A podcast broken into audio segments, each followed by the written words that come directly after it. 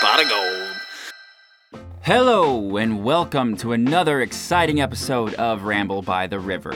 I'm your host, Jeff Nesbitt. My guest today is Allison Brooks. Allison is a local resident here in the town of Chinook. She lives actually just right down the road from me, and we sort of grew up together. We're from a pretty small town, so everyone knows each other pretty well, and you hear a lot of that in this episode. It's pretty much a conversation about what it's like to be a human in 2021. We cover parenting, social media, technology, all kinds of stuff, really. We go all over the place. I had a really great time talking with her. She's a, uh, a thinker.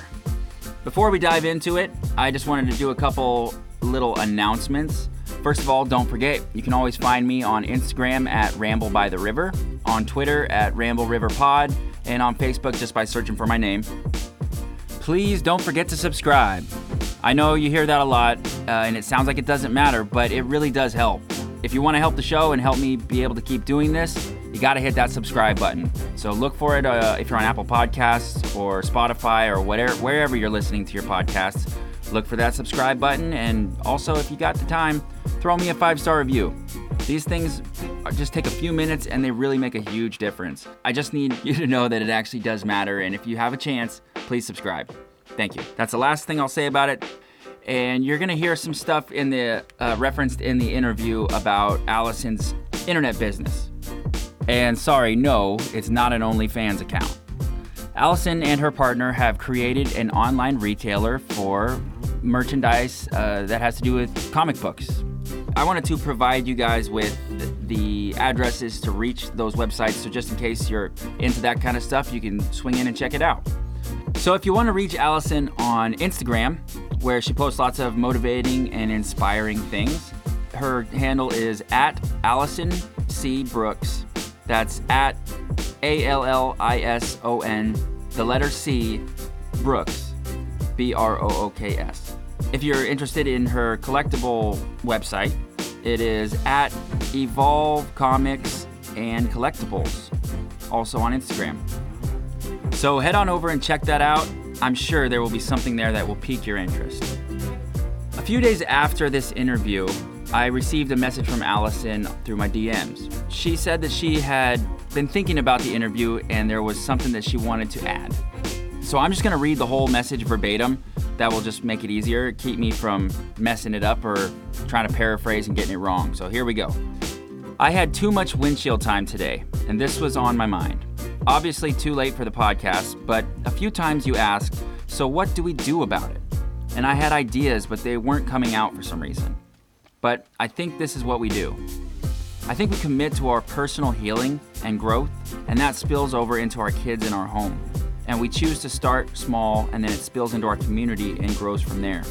If you want to change the world, go home and love your family. So I just wanted to add that to the podcast because I think she's completely right, and I think that we all should be tending to the garden that we can touch.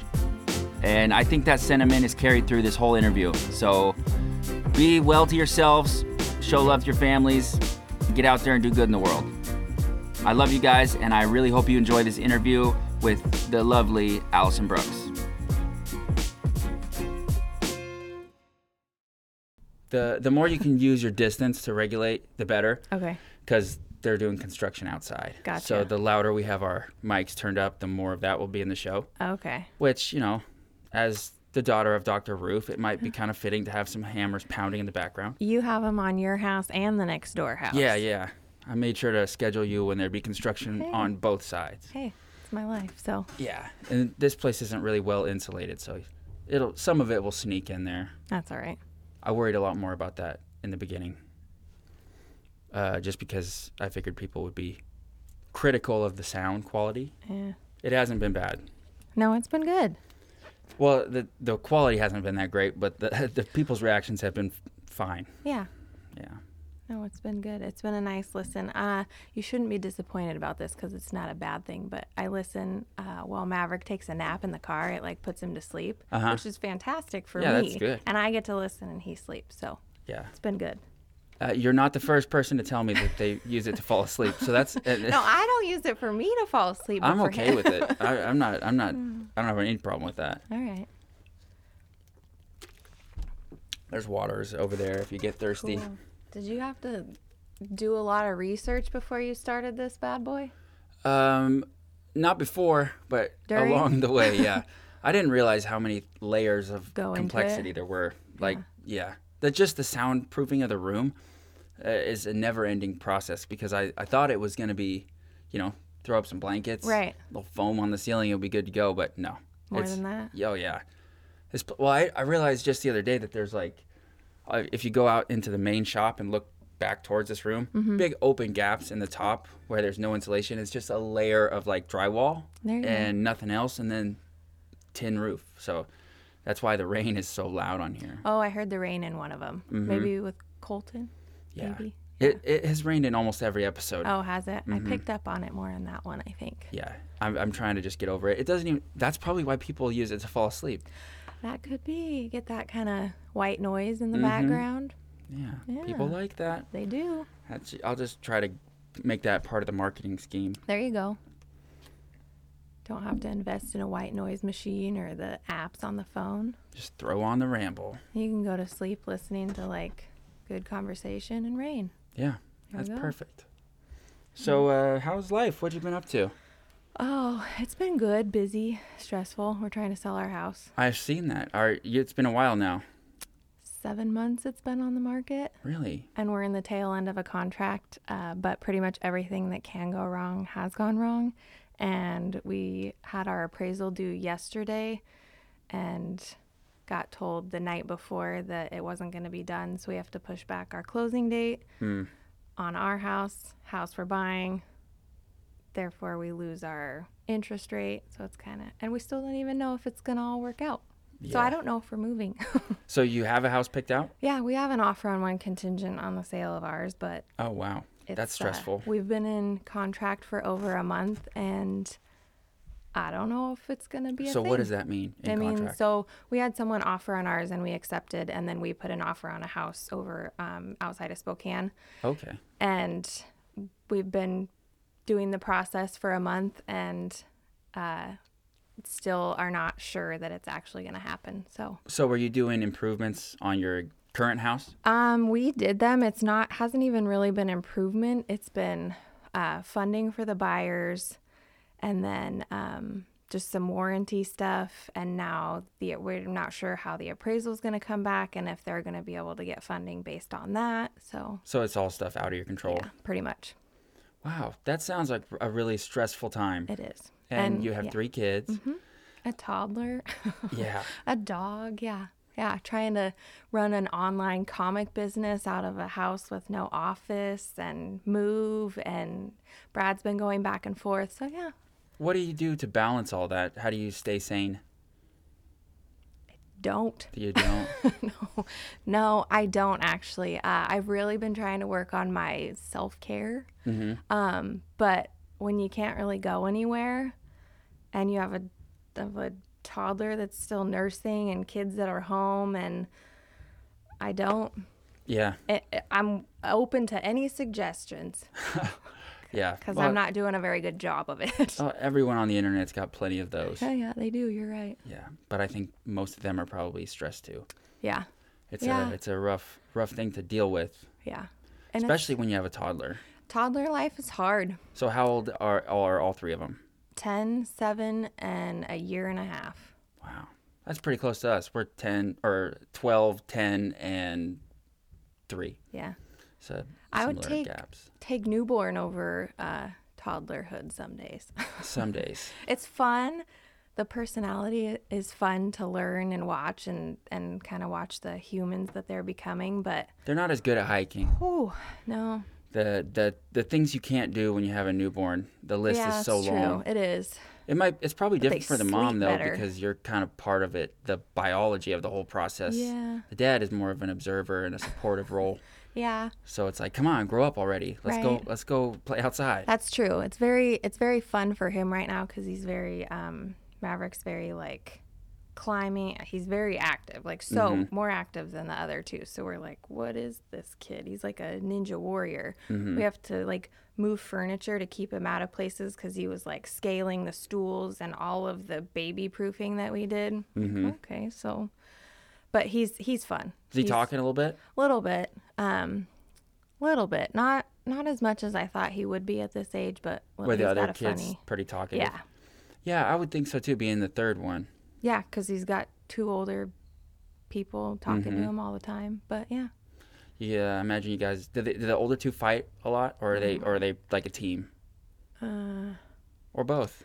both Yeah. yeah sometimes they're best friends and if anybody else tries to like pick on them they're like no only i get to pick on. But lately because i think we've been together so much which is great but Mm-hmm. Yeah, I it's got we're its benefits. all a little bit tired of each other. So they've been fighting like cats and dogs lately. Really. yeah.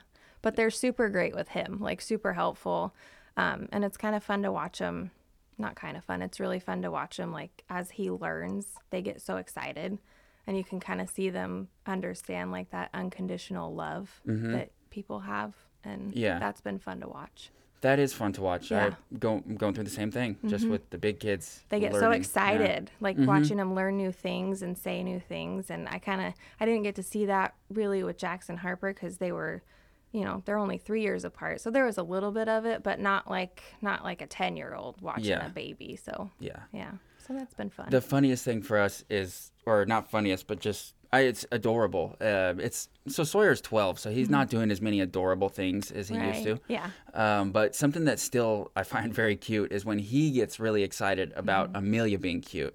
Like uh, when Amelia's learning how to ride a like little bicycle, not bicycle, but she's not that advanced. but But, yeah. learning a new thing, or or just you know, two year olds just happen to be cute all Mm-hmm. the time. Saying, uh, especially her, she's really verbal. Yeah. So she's says puts together some really hilarious sentences. her little voice is so cute Yeah, I I was in here earlier just like listening to clips I, I did of her mm-hmm. when I was setting the studio up, just like mic tests. yeah It was putting me in a good mood. Yeah, there it is. It's fun. They get like Jax gets like giddy when when he's like watching him learn something new or say something new. He gets so excited, Yeah. and that's that's cool to watch.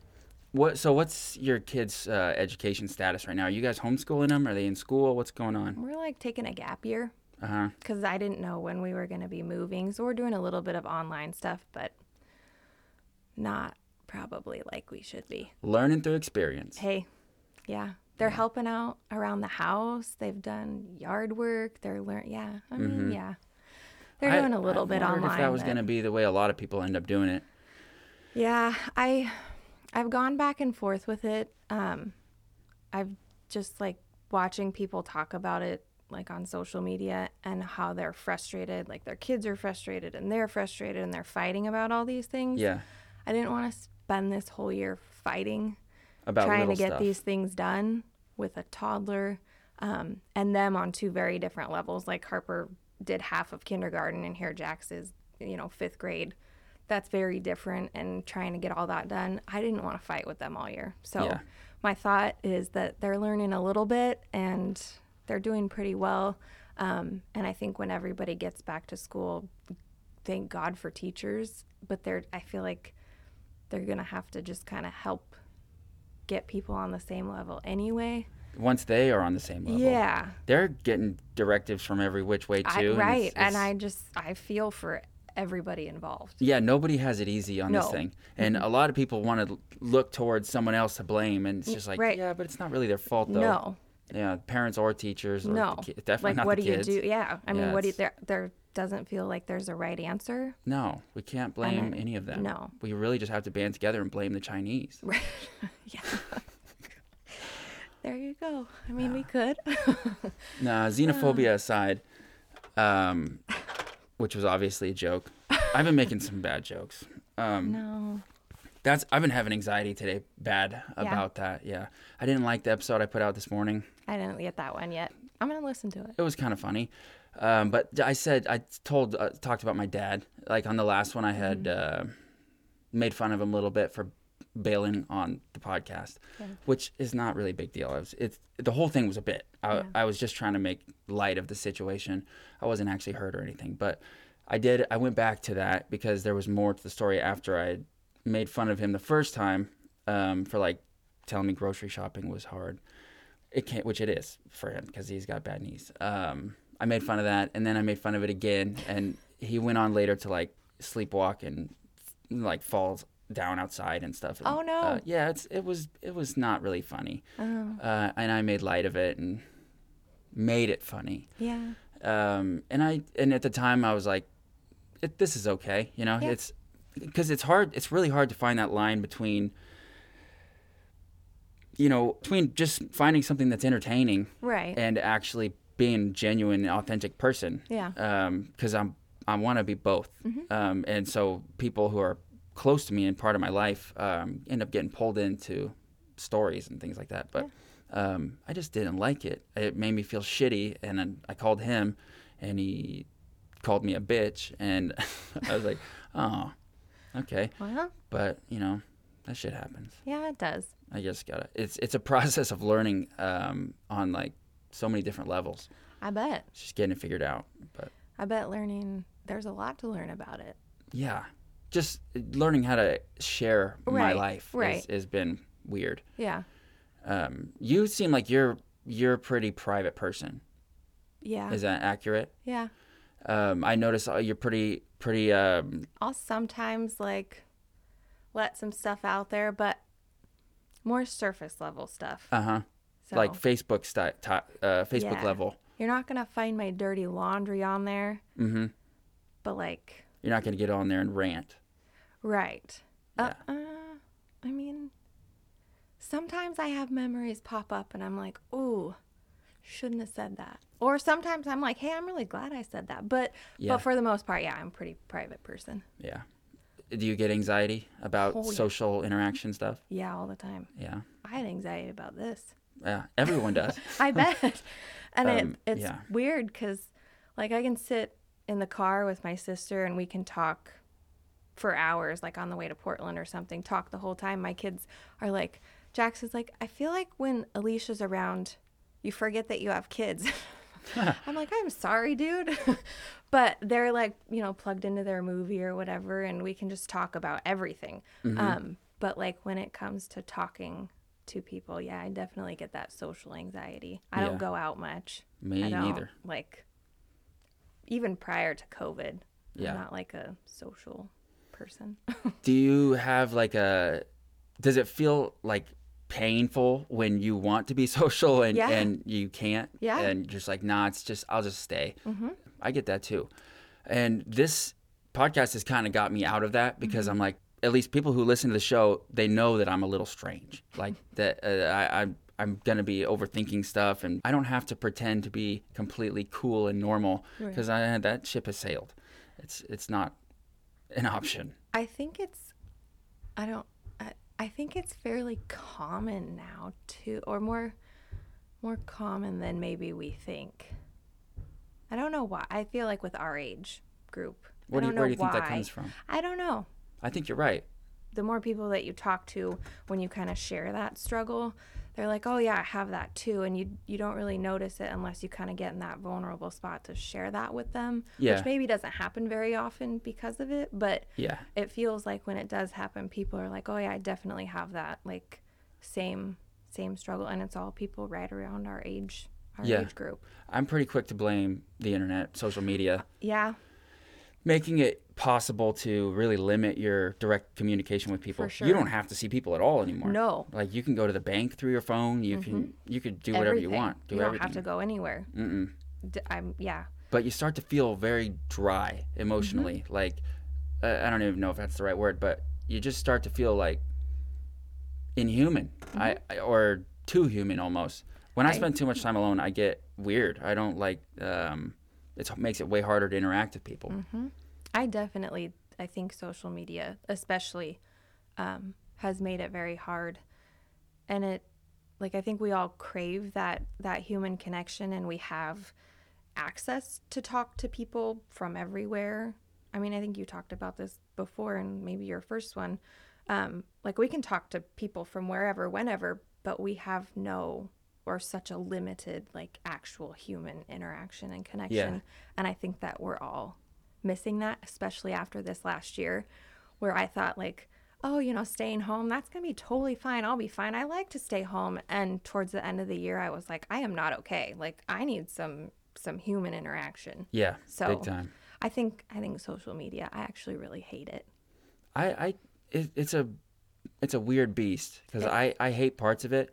For years, I just really didn't even engage in it, I, other than as a consumer. Mm-hmm. Yeah. Like I get on there to just to see what's going on in the world, Right. but I didn't really ever feel comfortable putting myself on it because it's just too dangerous. Yeah. There's too many ways that your life can be interpreted, especially because I I just can't be boring ass normal. It's uh it feels fake to me. So if if there's an opportunity to like put something out there that people are going to see, I just want to make it funny or I want to make it, you know, stand out or in some way make it unique and make it me. And that's a recipe for disaster. For sure. That's why I went long form, so I have time to explain myself. And if people don't like it, um, even after, because I, I feel like I have really good intentions, especially with this show. I genuinely just want to connect with people. Right. I want to connect with the guests, and I want to connect with the audience.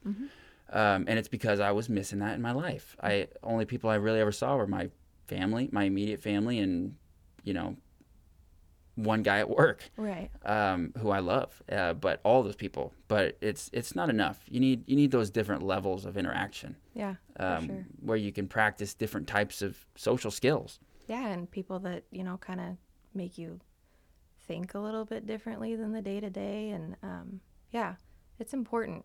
Mm-hmm. And I don't. I think that it's weird because I think that we grew up with just enough outside life and not having the technology, but I think that it showed up at like a really formative time. hmm And I kind of think that that has something to do with where we're at now. Um, it showed up at a really vulnerable time, like middle school. Yeah. That's What a- What was the first time you ever Googled something? Or the first time you remember like using the internet? the li- in the library. I can't remember what grade, but you guys probably had a computer at your house growing up. we right? did. My uncle worked for Microsoft for like a Oh. hundred years, so we did have a computer. Um, but it was like this big boxy thing, and I don't even remember like I don't even remember what what we did on there besides like pretending to type. I don't know, Mm-hmm. but um, I remember the cool colorful uh, Mac computers having those in classrooms, but Yeah, I just- the original iMacs. yeah, it just came at such a weird time for us. Like, and now I'm really struggling to find the balance, like with the kids. Oh yeah, I want to get into that. they have I'm gonna turn on the heater. complete access to everything. Yeah. Are you concerned about that? Oh yeah, I Um, have. and how? What do you have? Like a. a sorry, I'll let that no, beep go. okay. Do you have like a parenting policy where it concerns internet and I feel like I go back and forth to like, and I, I feel, I do really feel like this year has made it really hard um, because, like, with not going to school, Jax plays Fortnite, and um, I got the kids kids messenger so that they could like you know talk to a few people because that's really all that they had.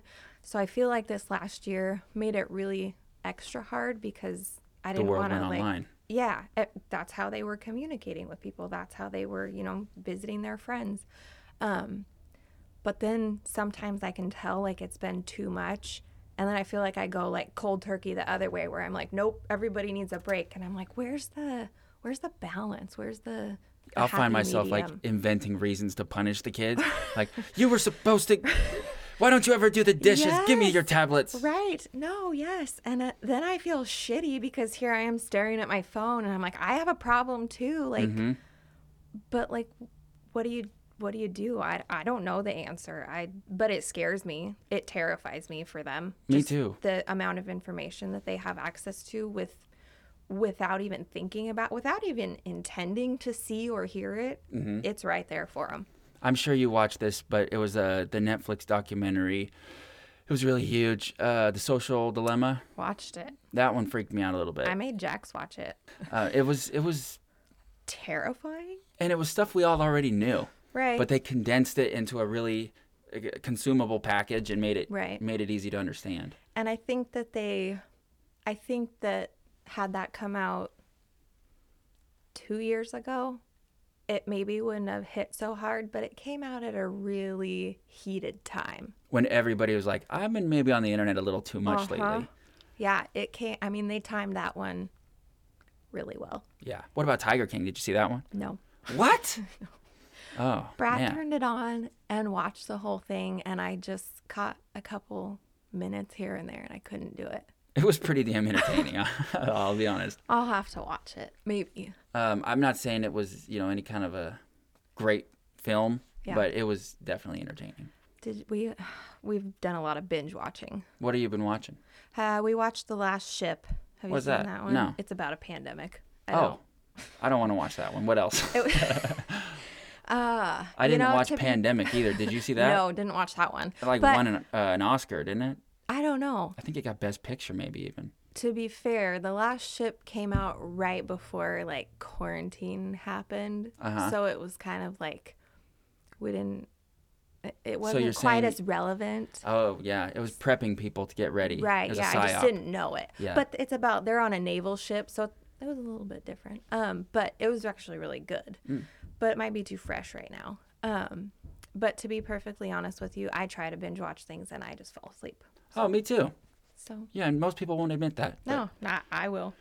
Yeah. If I hit Um, the pillow and it's not like super interesting to me, not watching. I it. was talking about that with JJ. He was in here last week, and we talked about John Wick because that's Yeah. that's like known as one of the better action movies of the last decade. Yeah. Um, and, I- and I could see the value in it, but I fell asleep because I, I already knew how it was going to end. He's going to kill a bunch more people. Aren't there like four of them now? Yeah, well, they I don't know if they killed his other new dog or or what, but he Yeah. might just still be mad about that first dog they killed. Like I've seen one and two, but I don't need to see the rest. Yeah, Because, like you said, they're all gonna end the same way. they're really cool. Sh- They're shot well and Yeah.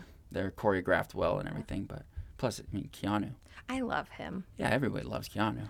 Do they though? They should. I know they should, but do they? What's not to love? I don't know. I really love him. I think he's amazing. I think he's interesting. But I think people feel like he's weird, which he, He is weird. He is weird. Yeah. But I feel like they don't like him because of that. I Mhm. like him because of that. Yeah, me too. And I feel like he's like super down to earth. Yeah. And he's not afraid to talk about like tough shit. yeah, he seems like a cool dude. Yeah.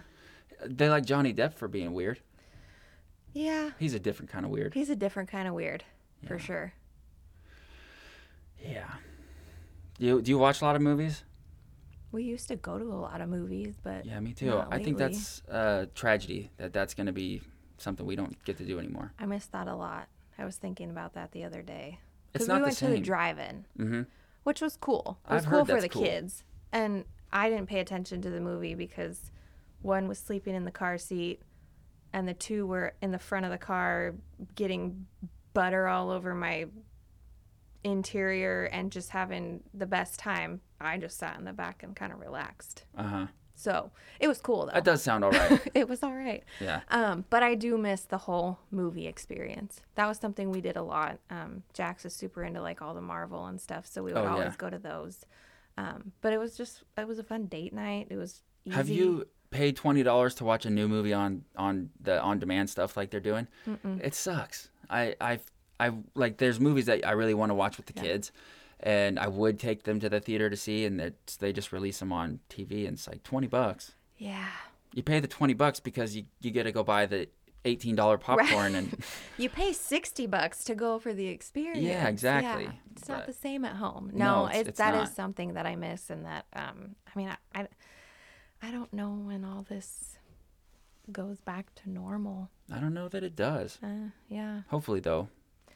It's weird, like speaking of normal, um, and this whole house deal, the house prices uh, when we started looking on the east side of the state were great, Uh-huh. like great. Um, you know, Was we- that before the pandemic? yeah. Okay. Well, no, June. Oh, okay. Um, but they the average house price has gone up 16% during Wow. the pandemic. So, um, I think that has to do with people realizing that they can work from home, or if you know they worked in the city, they don't have to go to work. They can you know not pay city prices and work from home. But it's really put a lot of this in perspective. Like, when does stuff go back to normal? What what does normal look like? What is going to happen to those cities where all those Right. people left? Right. I don't know. A lot of the podcasts I listen to are from LA Mm-hmm. and New York. And so both of those places are way different than they were a year ago. Right. Who Yeah. knows if they'll ever ever bounce back. Yeah. They I've probably will. heard but- a lot of people. We looked in Idaho a little bit, um, just because it's a little quieter. Um, Mm-hmm. But you can't find a house there anymore. And they said there's a ton of people coming from California, which I wonder what the income tax rate is in Idaho. I'm surprised we haven't had more come out here yeah to the coast because well, we don't have income tax. right. Yeah, I don't know. Um, but it just it yeah it has me thinking like what what does our new normal look like? hmm I don't know. What, yeah, do the cities. Portland's a hot mess right now. Every time I drive through there, I haven't been there for about six months. It's a pretty sad state. It was looking pretty rough last time I was there. Seattle, I stopped by and saw my aunt, and she lives on Queen Anne, so you can kind of avoid like downtown to get to her. Um, but she said downtown looked like post apocalyptic. Yeah, the homeless situation in most of these cities is getting out of control. Yeah. I, I've never seen anything like it, Mm-mm. especially this time of year because all the trees, the leaves are all off. So you drive down the freeway, And you can see and yeah, there's just blue tarps and tents and Yeah. stuff through like all the, the bushes. Portland is really, really bad. Like right there on the water, uh, where you cross over um, from Vancouver into Portland.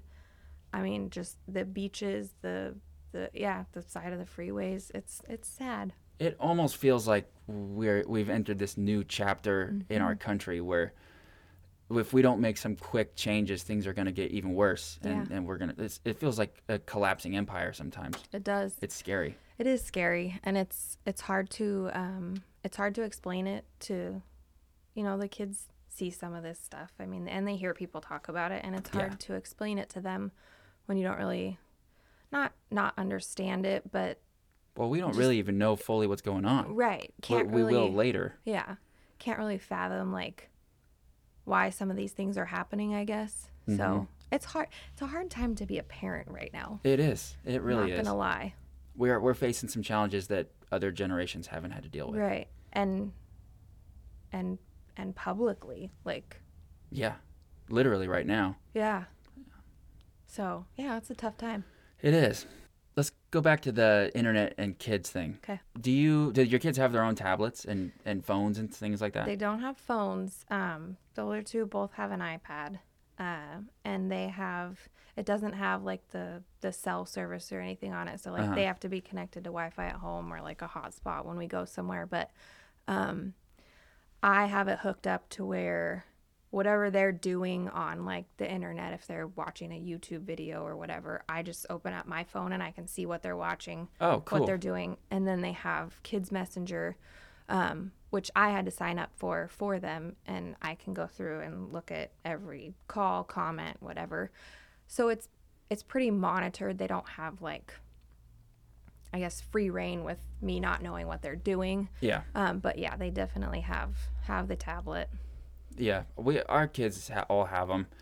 And I, when I first became a dad, I was it was like very black and white to me. Like, oh no, we'll just make them wait till they're in middle school for all of that stuff. and it, it's not practical. no It's not really even an option. No. School won't let that be an option. right Uh, it's just you have to give them to them. And then it's like, how much of my time am I going to give up to monitor Right. what the kids are doing? right It's it's really it's tricky, but it's yeah, really hard to find the balance hmm It's really hard. And and I hate even admitting this, but sometimes when I'm like, you know, setting this boundary of, hey, you know, you guys need to get this done, otherwise we lose this. Sometimes I don't want to say that's punishment for me, but like if I have to get stuff done, sometimes they're helpful. Like Oh, so- yeah. if I have to make an important phone call and I don't want, you know, these two fighting about him looking at her funny and yeah, the baby all the things yelling. that don't uh, matter. Just right. I need to make that phone call. You go ahead, get on the tablet. But like, and I hate saying that because it, I don't know, it feels kind of shitty. But but it's the truth, Yeah. and that's that's really where they come in handy is because they're yeah they're Car rides? very entertainment uh, very entertaining. Yeah, car rides are the best with We've gone back and forth to Spokane a ton of times, and if we didn't have that tablet and the video DVD player so Maverick can watch Moana, it would take me three days to get there. Uh. You have like- to stop and run them every once in a while. Yeah, yeah, Could you turn that mic just a little bit to where Yes. the button's pointed right at you? yes. Perfect. Is that better? Yes. Um, but yeah, no, it's it's hard to find the balance. It's hard to find the balance as an adult. So setting that boundary for a kid, Yeah, absolutely. And that's that's something that's hard to communicate to the kid. right? It's like I'm having to manage myself here too because it's easy to just get sucked in, sucked Mm-hmm. Oh. into the scroll. So easy. Um, and before you know it, half an hour's gone by. Yeah. Um, yeah. and I got nothing accomplished. I probably picked my phone up for a reason, and I didn't get that. Forgot done. what it was, Yeah. yeah. And yeah, how do you explain? No, you don't get to have yours right now, but I'm sitting on mine. Like, Mm-hmm. Well, the kids don't do their taxes, so it, there are things that well, you got to do. There's the other thing is that's you know I know people still have computers, but you don't. I mean, unless it's for something specific, you don't really need them. I can print PDFs from my phone. Do yeah, taxes, banking, groceries, you name it. Yeah. It's all that's where it's all done. This podcast is the first thing I needed a computer for since college, really. Yeah. Uh, because I have one at work and that I use for my work stuff, and everything else I just do from my phone. Yeah. So And that's like Brad has a lot of his work stuff um, on his phone, especially when he's working from home. He does that on the computer, but then he's got the comic book stuff. So what's the comic book stuff? We haven't really got into that. He um, started collecting comic books probably four or five years ago, and um, just as a hobby. And then, kind of, the more he got into it, kind of started buying and selling and trading. And now it's a side business. Cool. It's pretty cool, but it takes up a lot of your time, like scrolling eBay for good deals or, you know, listing on eBay or whatever, the website. And um, it's cool. Uh, we've gone to a lot of Comic Cons. It's been fun Really? to take That's the kids. fun. Yeah, it is fun. I don't know when we'll get to go to another one. They, ha- they haven't had them. No, No. they all got canceled last year, but but they're fun. Like we've had booths at some of them and just gone for fun to some of them. But That's probably a great way to bond with the kids. Yeah, it's super fun, and all the people dressed up, and um, they have they have whole areas set up for kids, so it's like the kids never get bored, and um, Mm-hmm. yeah, so that's been kind of a bummer. But um, the comic book business is pretty lucrative. Yeah, I bet. People pay odd amounts of money for comic books and like video what's, games What's a crazy a crazy sale that you guys have done? that Pur- we purchase or sale? I'm pretty sh- uh, I think a book that Brad sold was like 40 grand. What? Yeah. And people buy books for like 100 grand. Book of what? I don't remember if it Book was book of a, hundred dollar bills? No, I don't remember if it was like a Ninja Turtle or Oh, okay. Well, you didn't say know. Ninja Turtle. Well, I know, That but like sense. 40 grand? That's insane. That's a car. that's a nicer a car. nice car, Yeah, you could get a, a Tesla with that. right? Um and video games now like in the package and baseball cards like people well, that's so cool. people pay silly money for that stuff. That's awesome. And so he just it's fun, had yeah. Mm-hmm. something that he was into, and he decided to pursue it, and it kind of just blossomed into a business. Yep. That's awesome. and it's you know we've traveled for it we've gone to comic cons in like reno and vegas and um, he's gone down to the big one in san diego Mm-hmm. um, seattle portland yeah it's fun so did he collect them as a kid? yeah Okay. and so then he's, had none and Uh-huh. then like five years ago got back into it and i don't remember what like sparked it but it has been fun like we've met stan lee um, Oh, really? yeah Wow. What's he like? he was quiet it's Mm-hmm. it was kind of one of those things where like you go in you get your picture your signature Oh, like and you're out like it's not Claus. like yeah Yeah. it's not like a hey how's it going You didn't hang out Um, with him at the no, bar. no but um but met a lot of cool people from tv and um, That's really the cool. kids have met one of the power rangers and Oh, which yeah, one? pink one i think Kimberly? yeah and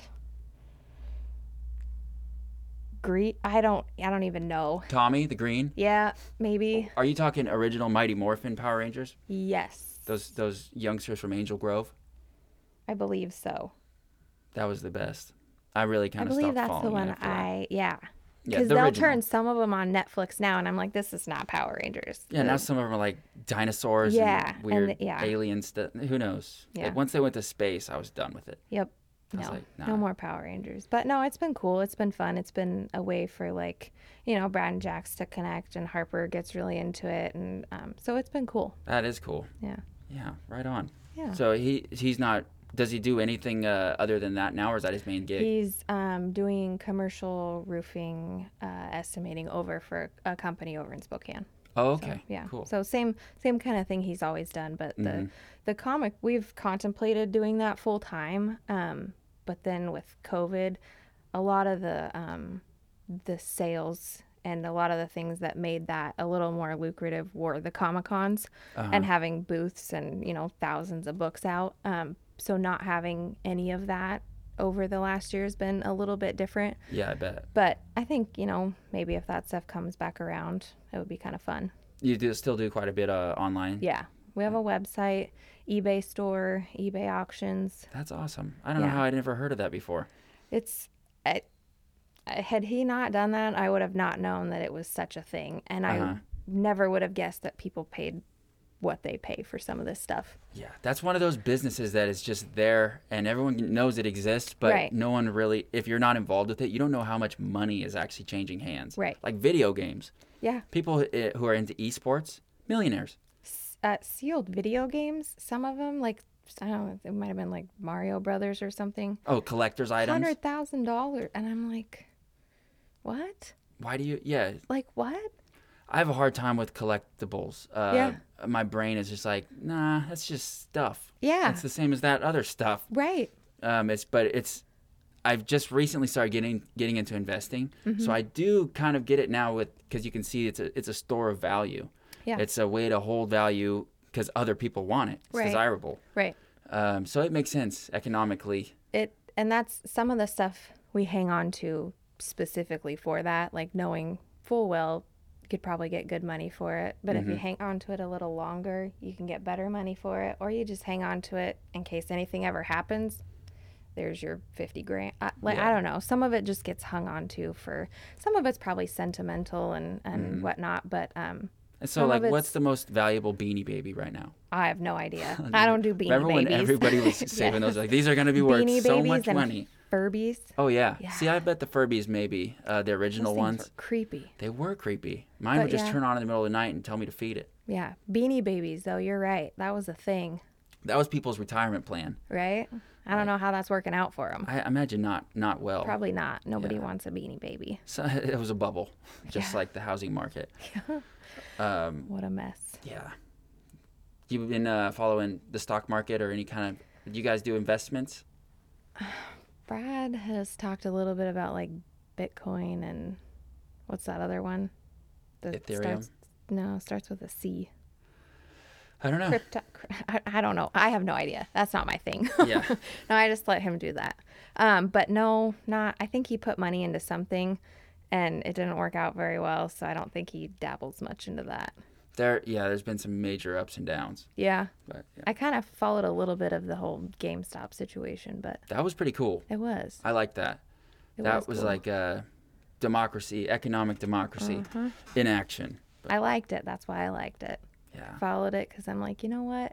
And you know the cool thing about that is that everybody, not everybody, but a lot of the people who have been at odds over the last year, we're all on the same page there and kind of like- Mostly. yeah, yeah. Eh, eh, except the one percenters. well, They're right. like, no, my money. Right, right. But I mean, like, you know, you had, didn't matter if you were a boomer or a millennial or a, it didn't matter because everyone was kind of going for the same thing. So Yeah. that was cool to see after the last year.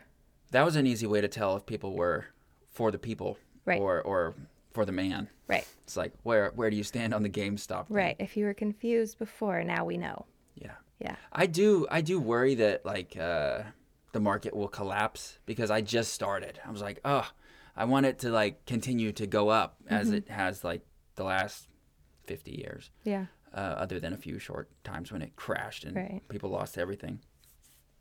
But you know, who knows what's going to happen? It's gambling. It is, and that's that's sometimes how comic stuff feels. Like he'll list a book and think, you know, oh, great, that was a great sale, and then six months later he'll watch it go for three times that much, and it's like, oh shit, Yeah. that sucks. Stings Nothing a little bit. Nope. But it is. It's kind of like, do you ho- do you hang on to this stuff, or do you get rid of it, or what? Like, what's the, you know, some stuff is obvious. Like when there's a new Marvel movie coming out with whoever in it, those books get popular. Oh, I bet. But some of it's a little bit like, like gambling. Yeah. Yeah. What What's the coolest thing you guys are holding on to? Right now, I have no idea. We have a storage unit full of books and What do you preserve them in? You like have them in Tupperware? No, they're in um, long boxes, and then they have like a, a bag and a bo- they're in bagged and boarded um, So plastic. they're all, like, and pressed? Yeah, yeah. Oh, nice. And then there's some that he gets that are in rough shape, and he'll send them off to be like pressed really nicely, and then get them graded. And Wow. there's some stuff that goes into it, but That's cool. yeah, it's been pretty cool. Yeah, that's awesome. Yeah. Um, well, I have a couple questions I would I thought we could talk about just because it's relatable to me personally, and the, Perfect. the main one is uh, stepdad stuff.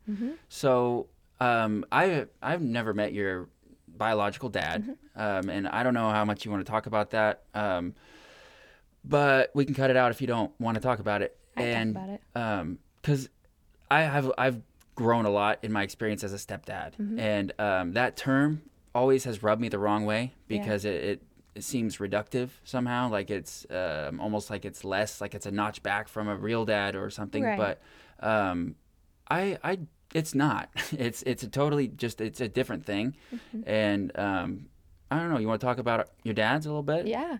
Um, the world of, of step parenting and, and blended families is ours is about as blended as you can get because we have his, hers, and theirs. Um, uh, and it's I'm not I'd be lying if I said it was easy.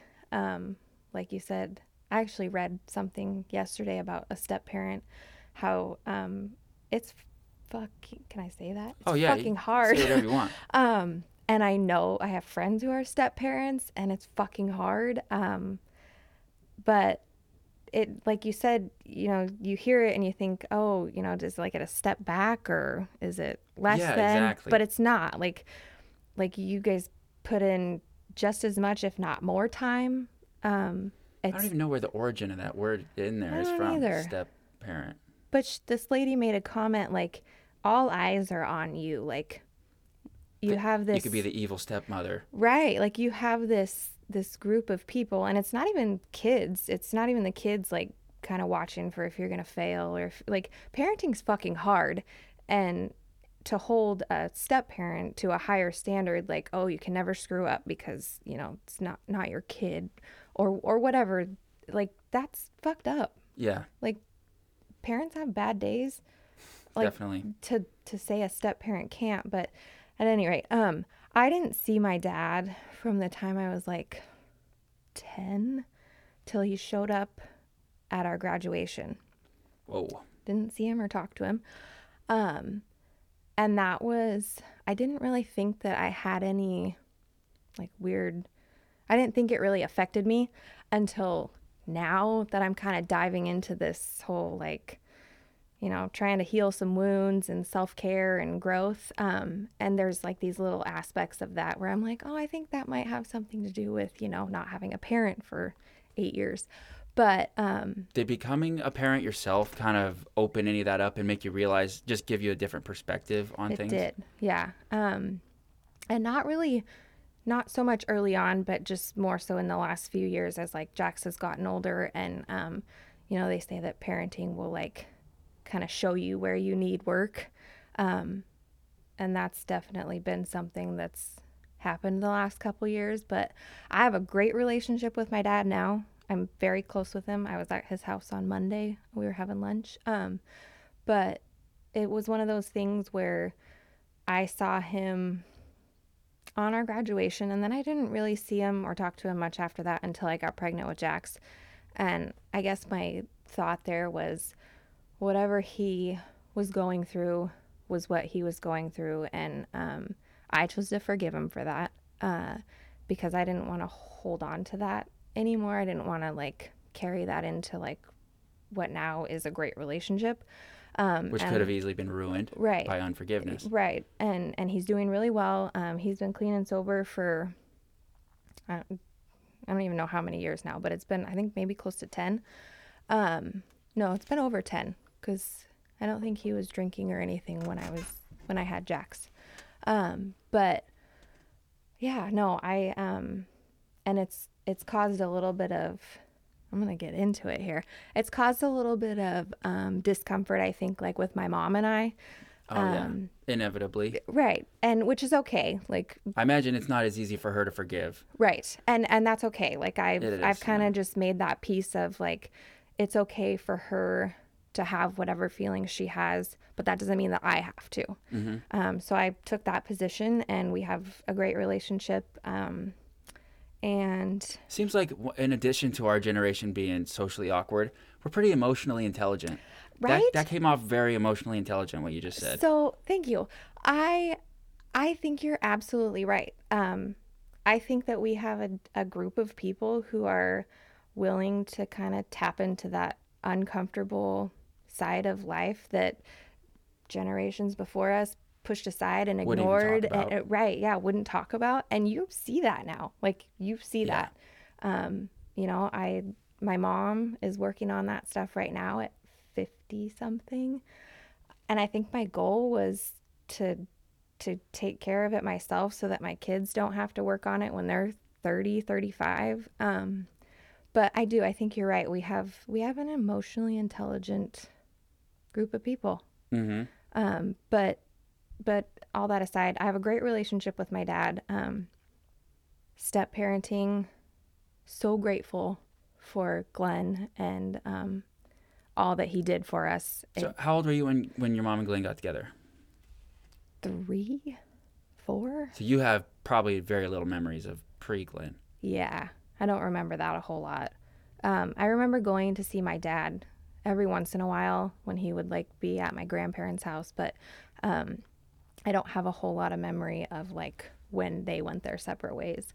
Um, but he, there was no like step parent. Like I just, he's my dad. Yeah. That's it. Just I didn't even realize he was a step parent Yeah. until we were teenagers. Yeah. So, and that's, that was how it always was. Like Amanda, you know, she's got her mom and then she's got our mom. She's got Hillary and, and she was just mom. Like it was, there was no, I don't know where the step parent thing came from, but it, The honestly, the three of you as sisters, it never actually even after I knew that Glenn was your stepdad, I it still never even crossed my mind that you were half sisters. Mm-hmm. I just didn't ever think of it that way. yeah. So it was, yeah, like I said, his, hers and theirs. So it was like, it was very blended and, and, um, Amanda and Alicia are two of my very best friends now, but I would be totally lying if I said it wasn't hard growing up. Like, oh yeah.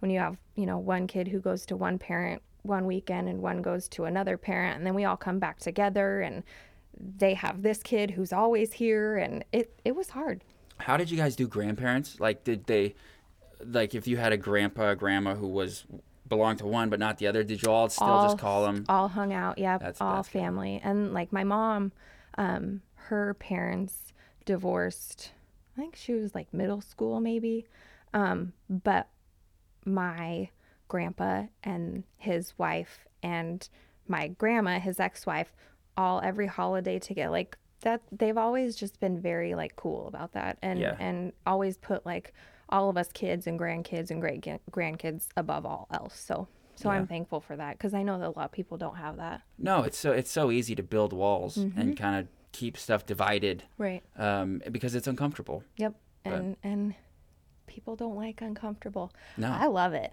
It's it's I it used gets to it out not in the like open. it. Yep. I Yeah. used to not like it and I used to um, get away from it with all my might, but I've learned in the last couple years like that's where all the, the good things come from. So Yeah, out of that chaos Mm-hmm. comes the the good stuff. Yep. But um, you mentioned some, and I'm sorry to harp on this if this is okay. uncomfortable, but you mentioned some stuff about substances or alcohol with with your biological dad. Knowing that he had issues with that, did that affect you? And uh, uh, like, do you partake in those kind of things in your own life as an adult?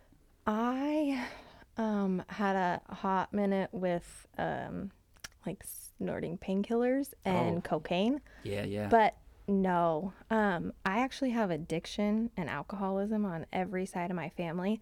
And I don't know how, but I thank my lucky stars that it skipped me because I can take it or leave it. I don't think I've ever done anything long enough to really like, when it was done, it was done. Um, Let's record that part where you tell, talk about the cocaine and pill starting again, so I don't sound like such a weirdo. Like, oh yeah, yeah, okay. Do I just go back and say what I said? yeah. Just say, okay. it, say it over again, and I won't. I'll be like, oh yeah, what? Tell me more about that. So I had a little moment of dabbling with snorting painkillers and cocaine. Yeah, I think yeah, we've all been down that road. Yeah. But um when it was done, it was done. And I think that's like your first podcast when I was listening to that and you guys were talking about um that feeling that you get. I was like, "Oh shit, I know that feeling." Like I know what you're talking about. Uh but thankfully um I never took it beyond that and as far as alcohol goes, um I really like wine. I like the taste of it. It's delicious. It is, but I haven't drank in two years, and it's just one of those things that I can take it or leave it. Like I have a lot of fun at the wine walk that they have in Seaside, and they have that twice a year, and that's about the two times I like to go out and like get really excited about it. But other than that, I I don't mess with it really. So Yeah, I think the novelty has just worn off on alcohol for a lot of people in our generation. It doesn't seem like it's nearly as big of a thing as it was for the last generation. Even even like uh, I've read this thing about kids in college now, they're not drinking like they used to. There's there's a lot more other drugs that they're doing, right, but um, alcohol is not good for you. No, it's very I- unhealthy. I hate alcohol. And it's one of those things that I've I've noticed in the last couple years that it's more socially acceptable to and and like not praised but it's fine to be an alcoholic. Like people get more like weird with you when you say I don't drink than if you say, "Oh yeah, I drink like a fifth of vodka a day." Yeah, Why is that? I'm not sure. They I think that they like pair it with you must have a problem. If you say you don't drink, because I don't really drink. Um, I, I drink every once in a while in here. Like I'll have a beer w- Mm-hmm. Yeah. if, if it'll, because this is an awkward thing to do, um, just to try to like force a conversation. Right. Um, alcohol's great for that. Yeah. Um, so I'll, I'll use it for what it's good for. And like if it's if I'm out on a date with my wife, I'll have one like Moscow Mule. Right. Because I like the way it tastes. fantastic. Yeah, it makes the, the night fun. But Right. um, I don't ever really crave it or Yep. think about it when I'm not drinking or anything like that. And like I definitely struggle with addiction. Mm-hmm. So I've I've been down the road where I do think about certain chemicals like all the time. Yeah. Um, and I I just that feeling is is insidious. It's horrible. Um, and alcohol's just never done that to me. It's not enough fun. Right. And I I don't have that um like like I know some people like when they have a bad day, it helps them like unwind. It does the opposite for me. Like if I'm in a, a mood or something's happening and I drink, it just escalates it. It doesn't help it. It just makes it worse. Yeah. So I've never had that like, oh, today was a shitty fucking day. I'm gonna go home and have a beer and it'll all be fine. I don't have that. Like No. and I'm glad I don't have that. Um It's an emotional magnifier. yeah. It just Yes. makes whatever you're feeling bigger. Yeah. Um, but I, I do I hate alcohol. I think it's the like socially acceptable and legal way to like tear apart a family. Yeah, it'll do that for sure. I'm gonna go ahead and say that. um, I my dad had addiction problems. My stepdad has addiction problems. Grandma, uh, my dad's parents, my stepdad's parents. Um, I don't like it. Yeah, me neither. I, I really think that w- most people have some kind of addiction that they're dealing with. Yeah. Um, and it's I think it's just in our nature Yeah. to try to seek pleasure and comfort, Right. things that make you feel better. Yeah, I would So agree with and if you have good access and you know you become a habitual seeker of that feeling, regardless of what the chemical is or what the activity is, you can get addicted to cheeseburgers. that. I have shopping. It. Oh, glad you touched on that. Are I you an Amazon Prime member? I'm unfortunately yes, but um, I wasn't an Amazon Prime member till like a year ago, and I really got it for like the movies because we don't have cable. Oh yeah, So old people have cable. Right? Yeah. Who has that anymore? Um, and I do occasionally order from Amazon, but if there is something that I want, I will try to go find it from the website directly. Mm-hmm. Just Even if you got to pay ten bucks more. What about when Amazon sells from those websites? I, I've ran into that. I don't know which is better I don't know how that works. because I imagine they still take a cut. They definitely have to take a cut, and the whole free shipping. Boy, that's nice, and it's so fast. I know, but it's so bad. Yeah, Um, he doesn't let his employees. you know, He's like gives everybody one Gatorade bottle to pee in during their shift. Right? God, asshole. Um, but um, I have the money spending addiction. That's not a good one. I know, I know. Um, if I'm in a bad mood or like stressed or whatever, even going to the grocery store, like I gotta go there anyway. So even just like the act of I love going to the grocery store. Right? It makes me feel better. right. Yeah. So I mean, at least I'm buying things that I'm gonna use anyway. I don't have that like useless spending usually, but I do like that transaction of here's the money now let me have my food. I like that one. Oh, that feels good. It's Uh-huh. a nice I dopamine can rush. get addicted to that one. Yeah, I talked about that on one of the episodes about like uh, poverty and when you don't have that ability to just go buy something frivolously, Yeah. or w- if you can't afford to get the food you want to eat, um, and like you're surviving, but you don't Right. have the the luxury of making a frivolous purchase. Mm-hmm. That's something that I really enjoy. yeah. Um, when I first started making a normal amount of money to where I could support myself, I didn't really know how to handle it Yeah. and I would I would like almost feel obligated to go out and spend money, Mm-hmm. um, and then I would like try to come up with reasons to spend money, like oh well I could use this uh, electrical muscle stimulator, like you know I really need a, a drum I, I really need a drum machine. Right. Totally. Uh, for my music, Who doesn't? you know? Right? Yeah. Um, I really did buy both of those things. uh, the the drum machine was fucking legit too. It was like one of those ones with the electric pads. there you go. Um, and I was living in an apartment at the time, so um, I would just put headphones on and just be jamming to Maroon Five in my underwear. hey, Oh, it was fun. but there that's like maybe a little bit of self care, investing in yourself there. Yeah, I was. I didn't have food in the out. house. Oh, okay. this was this was not a great time for me, but you know, musically it was top notch. But it's interesting that you bring that up though, because uh, both my parents uh, and step parent, uh, my mom, my dad, uh, Glenn, um, all grew up. I guess not so much my mom, but both dads grew up pretty, um, pretty poor. Uh, Glenn had a pretty traumatic childhood, um, and and same with Brad. He didn't have a lot. Um, and even when we were kids, like my parents really tried to make sure that we had the things that we needed, but like they went, they filed for bankruptcy. Like we, there were times where it might not have looked like it, but there wasn't a lot. Um, You guys have zero snobby vibe whatsoever. okay. well, Um, so I, I didn't even realize that you guys were like doing all right until I saw your house. When we were kids, um, you didn't talk down to me or uh, I was poor.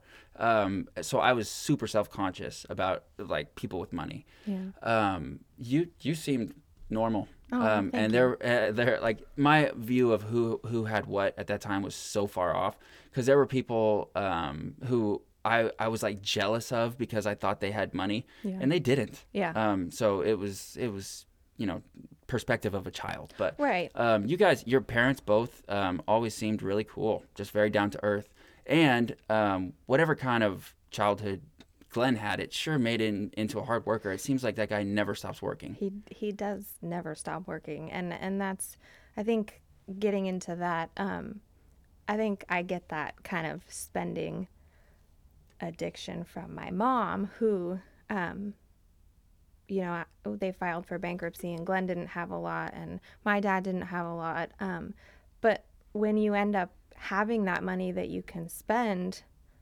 it's one you're right you don't know how to handle it you're like oh wh- what do you do with this like look at all this I guess I'll get more donuts. Right, right. Um, I need totally need a dozen donuts today, but not only like do you not know how to handle it, but like you said, like you feel obligated to do something with it because what good is it doing just you know sitting here in a savings account? I Yeah. mean, looking back, yeah, that's probably a good idea. But when you don't know any of that stuff and you don't have, you know, just the knowledge of, of what to do with it, and the thoughts of like all those plans you had when you were poor are still fresh in Right, your mind. you're like, I oh, if to- I had money like they do, I would do this Right. and this and this, and then you get there to where you have any money, and you're like, you know, I really don't want to just blow my money right? on whatever it is I was fantasizing about. It's super hard, again, to find the balance because, um, like, when we moved to, well, after we lived in Sherwood and, and Brad was at Columbia, he ended up starting his own company. And um, we did really, really well for a year and a half. Like,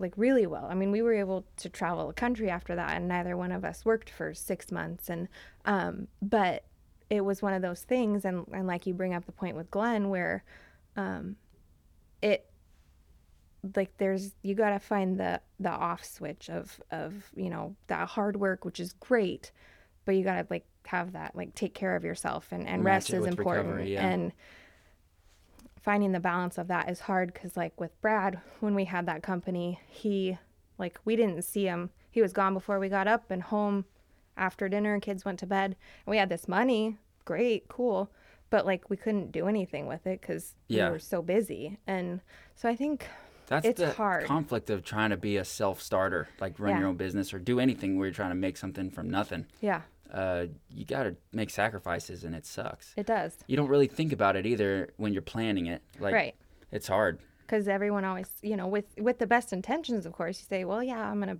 i'm gonna manage this and it's gonna be fine and i'll still have time for this but you don't No. if, unless you're very intentional about it you don't have that time Yeah. And if you look at the lives of people who have been really massively successful, they do not have a lot of close connections No. or relationships that are successful or really anything other than their money and their their you know whatever it is they've built. Right. And those things are have a ton of value. right Like, you know, Elon Musk, I mean, he's a bad example cuz he's married and or I think he's married. He's got a kid.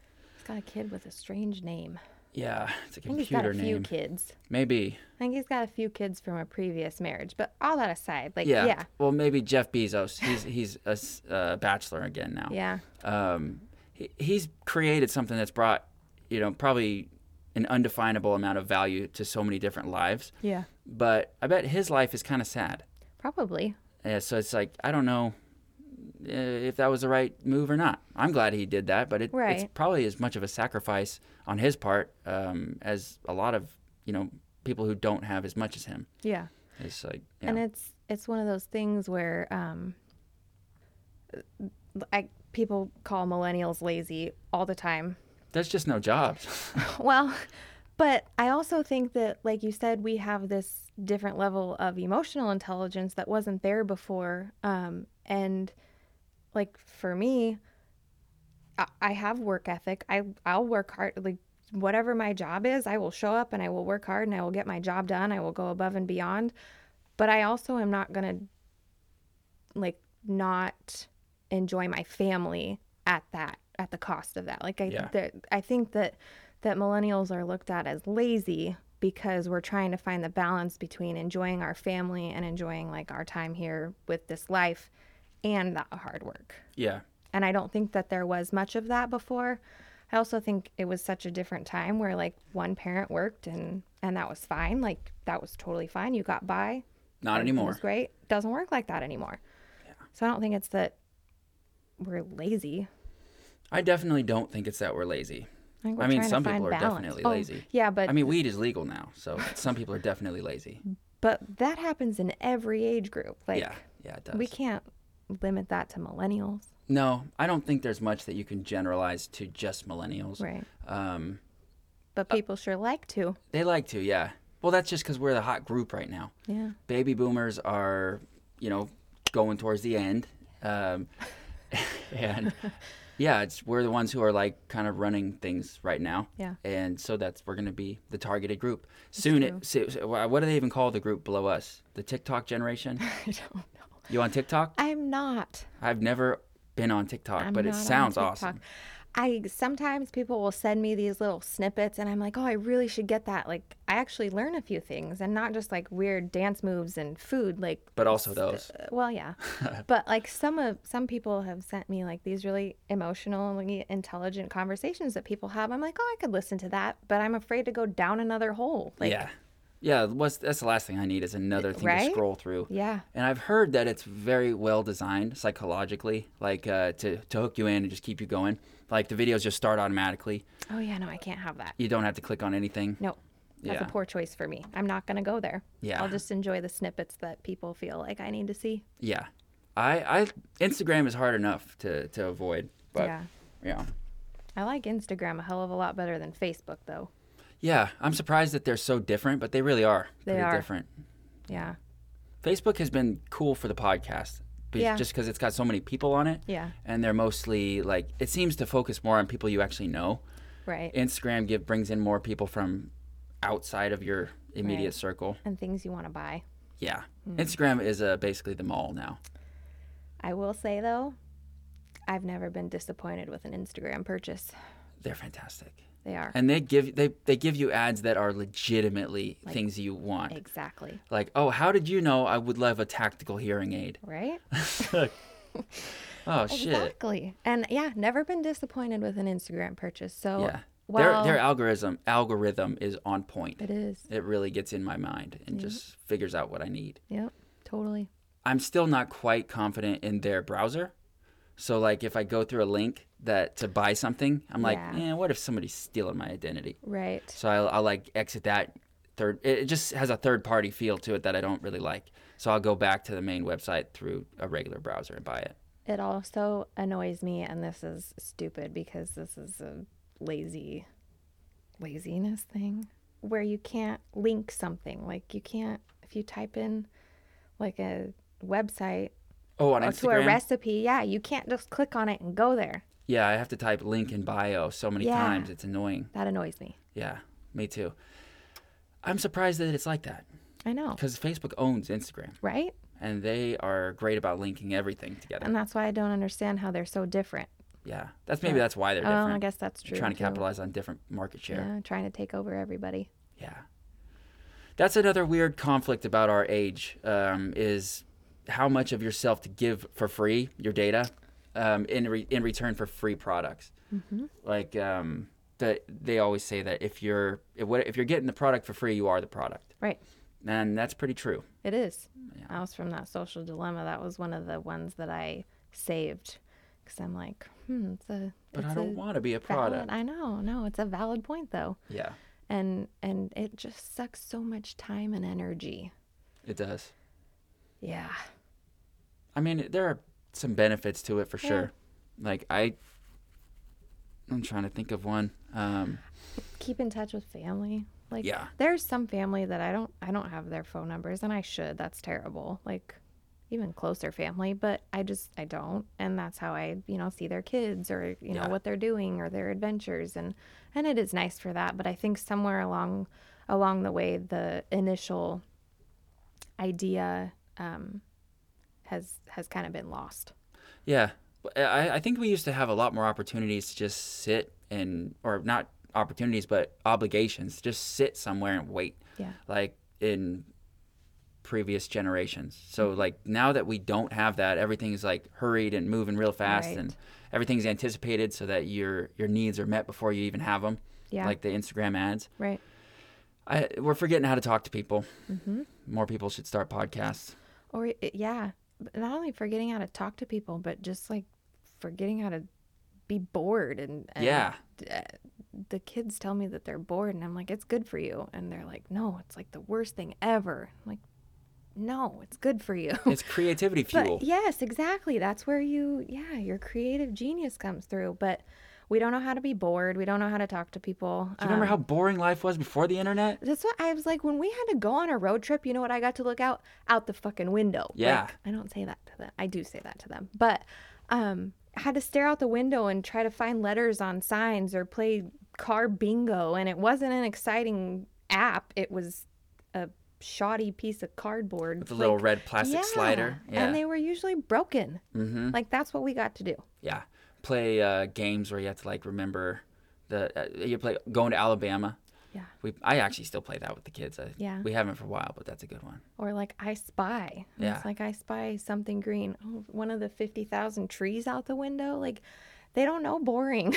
No, they really don't. they don't. And it just it kind of makes me sad because like you said, that's that's where, you know, the creativity comes through and and finding the balance to help them understand that I guess is really hard. Yeah. Trying to get them to understand that is hard. I'm concerned about how it's going to affect future generations in our development as a species. Mm-hmm. Yeah. Because if you think about like, if you're firing a rocket into space and you're you're off by one degree, it doesn't matter that much in the short term. But by the time you're a thousand miles out into space, you're way off from the target. Right. Um, so, just the difference in attention demands on kids these days versus when we were kids, um, which is not long ago. No. It the, the attentional demands are hugely different. Mm-hmm. We had to like look for stuff to, to hold our attention. Yeah. There like was never enough. Yeah. We were like that's like whatever it is you're into as a kid, like whether you're it's books or bugs Mm-hmm. or you know, whatever. Um, now it's the exact opposite, and there's never. Uh, it's like stuff is coming at these kids so fast, it's So fast. endless, and, And- they could never process all of it. No, and so they're they not going to be developing that skill. Right. And they have so many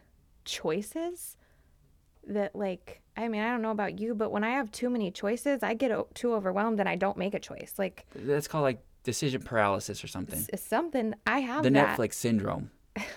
Yeah, there you go.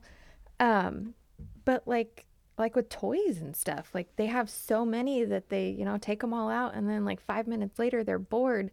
I'm like, how is that possible? But if you would have just taken two toys out and be like, which one, this one or this one, and then they they pick the one they want, that's the coolest toy. Right. And Yeah. they'll play with it forever. Like I've I've gone through periods where I've done that where I've kind of not gotten rid of them but, you know, put a bunch of the stuff in the garage or away for a while. And it was amazing the difference in like not only like how they interacted with each other and they played for a long time and there was like not any fighting, but like cleanup was easy. There was no well, I didn't get that out, so I'm not like it was just easier and I think Yeah. they just have access to so much. Not only just on tablets or screens, but just in general. Yeah, we're so blessed as a culture. We're- Right. We have abundance. Right. People are. Uh, But like what it's concerning sometimes. where's the there's no um like no fulfillment. Like That's that's the problem. yeah. Like we Yeah. have all this stuff but there's no actual fulfillment. Especially if you never had to work for it, which a lot of kids aren't going to have to. I don't. I mean, actually, my kids work really hard. Um, they we are lucky enough that we have like their grandparents are really involved in their lives and Mm-hmm. They give them work and stuff. So, and I think a lot of families are still like that. Yeah. Where they, the kids do work, but it's not because they have to. Right. So it's it's a little different. Yeah, it is. It is. There's, you know, you don't see a whole lot of kids out, you know, mowing lawns and, No. and I remember, yeah, yeah. I started working when I was t- like 10 or 11 years old. And I hated it. It wasn't fun. Mm-hmm. No. Like, uh, I try to make the jobs fun for the kids now so that Yeah. they want to do it. And Yeah. it's less horrible for me.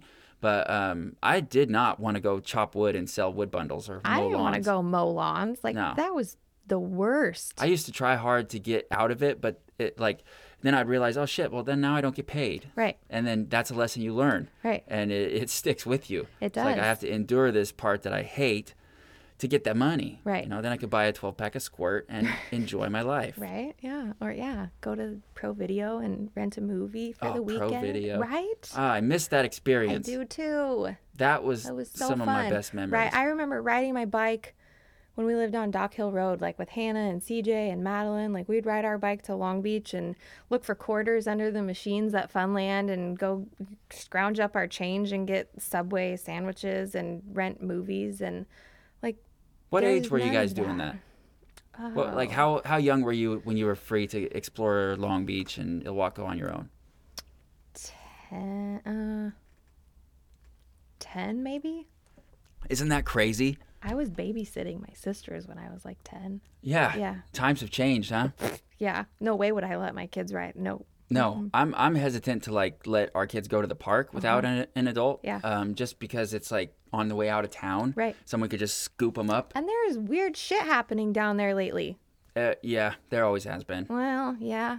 What's going on there now? I haven't I been don't. going there down there. some lady that said that her dog ate like human feces that was laced Oh, yeah. with drugs. I Oh. don't know. Yeah. And so well, laced with drugs. Somebody laced I- the shit with drugs, or I it was just a drug addict's shit. yeah, that's what I meant. Okay. Yes, So the dog got lucky.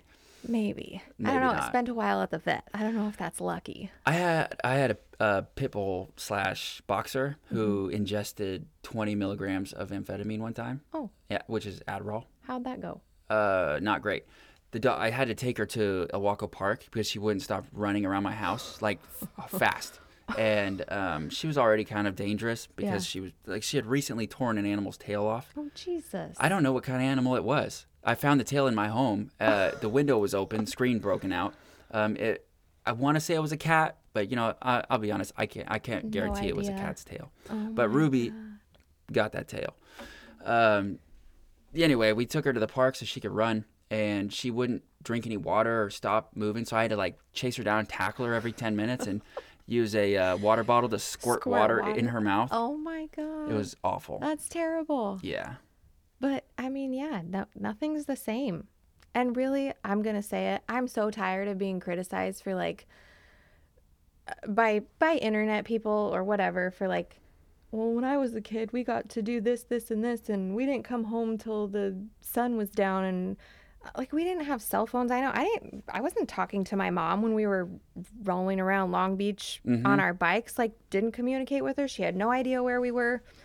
But it's a different time. But like, she had taught you how to be safe, most right. likely. Yeah. I assume. Yeah, she did. But or it's as just somebody did because you survived. different though. It is.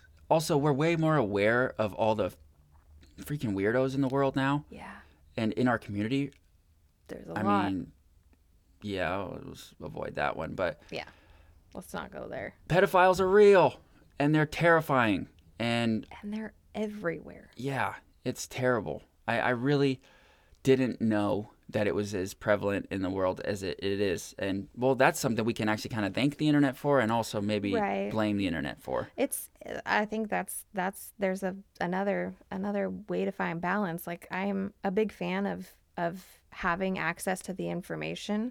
I don't want to bury my head in the sand about these things, but also like there's so much information it stresses me out. Me And I don't know what of that is like warranted and one of that's a little bit like over the top and and how to navigate like, well, how do I you know, how do I teach my kids to be safe when this shit freaks me out? Like Yeah. And do you know. even tell them why you're freaked out or Right. like I don't even know like I've made the mistake before of with one of the kids being like, well, well why can't we get on social media? So and so's on social media. It's like, I don't want you to talk to pedophiles unknowingly. Right. That's why. And they're yeah. kind of they're, they don't really like to hear that. no. But it's um, so I don't know where the line is. I don't think that's probably the way to go about it either. I don't know. But it's the truth. but that's that's the other thing is like I'm I'm the you know not the bad mom, but in their eyes they're like mad at me because I won't let them do this thing that so and so's doing. But you're right. Like how do you how do you explain like why you have that fear or why you have that hesitation to them? It's because we love them. Right. And we want and we but, But they're not get hearing that. No, they're not understanding that at this at this point. It's Did you get spanked as a kid? I did. Yeah, a lot. Um, not a lot. My sister did, Alicia. Really? Yeah, Yeah. she's feisty. she's feisty. She was feisty because she would get spanked and she'd be like, "That didn't hurt." Uh, yeah, that's funny. Like uh, a month ago, maybe Amelia came up to me. Um, she is kind of a, I don't know what you'd call her, but she- Strong-willed? Yeah, she likes to. She likes to make me. She likes to hurt my feelings uh, when she can. So, They're fucking ruthless. oh yeah, yeah, Yeah. And so she'll come up and say things like, "Hey, you're not my favorite." And things like that, which is one of her favorites, but it's all right. Uh, You know, Yeah. you're not my favorite either, so whatever. um, but yeah, and the truth is, whatever kid I'm with is my favorite. I'm amazed by them. It, it's really cool to see these little people just grow and Oh, they're amazing. yeah. But um, yeah, this one time she walked into the kitchen and I don't remember what had got us on the topic, but she's like, "Hey, Dad, when you spank me, it never hurts me." yeah. and, and she wasn't trying to say it like telling on mama or something right. because She's trying to get under your skin. yes, it's like yeah, you spank like a girl, but not even as good. It's like ah, this kid. They're so mean sometimes. Yeah. And they know. we we they don't know actually really spank her much. every It's- little like every little thing that you're just like, oh, Yeah. They're Yeah. they're very aware of what's going oh on. yeah, totally. Yeah, it's crazy. Sometimes um, we'll be, I'll be having a conversation with Melissa, and she'll just Mil, Mills will just be in the room, Mm-hmm. like watching a show or whatever, and you forget that they're listening Oh, yeah, because they don't always. chime in. No. Um, but then I'll like do something like, "Oh, what was I talking about again?" And then she'll just be like, "You were talking about how Mm. you were gonna meet Uncle Jake this weekend." like she'll just know exactly where Uh-huh. we were in the conversation, and I'm like, "Okay, note to self: be careful what you say Mm-hmm. when she's around." But also like I'll be talking to the kids, like looking at them, talking to them mm-hmm. Oh yeah, right over their head. But I'll be having a conversation in the car on the phone or something, and Jax has like one headphone ear off, and he hears every word. I'm not even talking to him. Doesn't matter. Hears every word. I'm mm-hmm. like, but And when he'll I'm quiz you like on it later. talking to you like this, looking you in the eye, you have no idea what I said. yeah. It's weird how that works. Funny how that works. Selective. right? It's a tough time to be a parent. Yeah. Do your kids swear? Yes. What, how do you feel about that? you blame the internet for that too, or is that is Um, no, that that's one- me. Okay, I yeah, full fully own that one. Mm, I have to feel the same way. It's me. Um, I have told them they they don't say fuck. They say shit. They say damn. Um, that those are really the only two. And my my thing was like when Jax first started doing it, I was like, no, no, no, don't say that. And the bigger deal that I made out of it, the more exciting it was for him That's how swear words work. learn that lesson quickly. So I backed off and I'm like, you know what? You then I went to you don't say that at school. You don't say that in front of grandma and grandpa. You don't say that like whatever. And then the novelty kind of wore off and and now when they use it, they use it appropriately. Like Mm-hmm. so I don't know. I Yeah. was the bigger deal I made out of it, the bigger thing it was. So I it's think one of the those world things. has kind of changed a little bit to where it's a lot harder to keep those uh, words out of their ears. yeah. Um, it's in oh, like the fact that we don't have cable. There's Right. there's no people watching what we're watching to say like, hey, don't put the f word in there. Right. It's all just It's all free game. yeah. Yeah. So it's it's tough. But even like, like when Jax watches YouTube, um, he doesn't watch, like he mostly likes to watch like the parkour, like all that kind of stuff, and um, sometimes he'll watch like people playing um, a certain video game to try to get himself, you know, further in the level or whatever. But those are older kids and they Mm-hmm. say shit, and so it's like. Even if I wasn't saying it at home, he's hearing it. Like Yeah, even exactly. even in bad, he's not watching bad things, but like it just, I don't know. Everybody says it. I think we just got to try to get them to understand intention. Yeah. And when and context. Right. And know like, like okay, so I was walking Amelia. She's in the stroller. She's two, barely Mm-hmm. two, and um, we had dropped Elsa off at ballet, and we were t- taking a walk on the boardwalk. Mm-hmm. Yeah. Actually, we were right by your store Yeah. when this happened, sit standing on that corner, and um, I was trying to take pictures of her in the stroller because I had done her hair, and it's always cute when I do her hair because Yeah. it's a little fucked up and like Oh yeah, so cute. but I, I do my best Yeah. and, I, and it's fun for me it's like Mm-hmm. um, it's not anymore she won't let me hardly do it anymore but um, I liked it. I really got into the little girl dad thing. And It- she's got that cute curly hair, like oh it's the best. yeah, um, but yeah so she really wanted to go to dance class. And we have been saying for the last year like you have to be potty trained before you can join dance class. It's Mm-hmm. Yeah. Mm-hmm. just that's miss cheryl's rule. And um, so i'm like trying to get her and i had thought she'd forgot all about it because we were on our way back and it was we had went over the boardwalk and stuff and had a good time and then she just started getting all grumpy again and i'm just like trying to take pictures of her I'm like can you please just smile for me please mills just smile and she's like can you please just take me to dance class you fucking dada and I was speechless. And I was like, "W- w- you, you, you can't say that to me. Right? Like, you can't just say the F word to your dad. It's Oh, just, that's against the rules. no, yeah, Um, but like you said, she used it in the appropriate right. way. And, And, so how do you like? Yeah, she was trying to express her discomfort and Right. frustration. she was fucking mad. She was fucking mad. yeah, She, yeah. She also, like, I have a tendency when I'm frustrated to, um, instead of saying the swear words that just want to come out Mm-hmm. so bad, I'll just, um, like, redirect to a goofy word like, oh my goodness, or golly gee willikers. Mm-hmm. yeah, Um, and I, instead of calling the kids a dumbass or something, which I, I, even when Amelia wasn't around, I tried not to do that. I really think name calling is, is a, a way that you can like cut out a massive amount of abuse, of verbal abuse with uh, very little effort. Yes. Just don't call names. I Um, totally agree. because it's such it, it's so easy to be like, oh come on, you dummy, what are you doing? Right. Uh, but it's it's over long periods of time that stuff. Kids believe what you tell them about Right. themselves. Right. So if you call your kid stupid, your kid is going to struggle with that his whole life. Yep.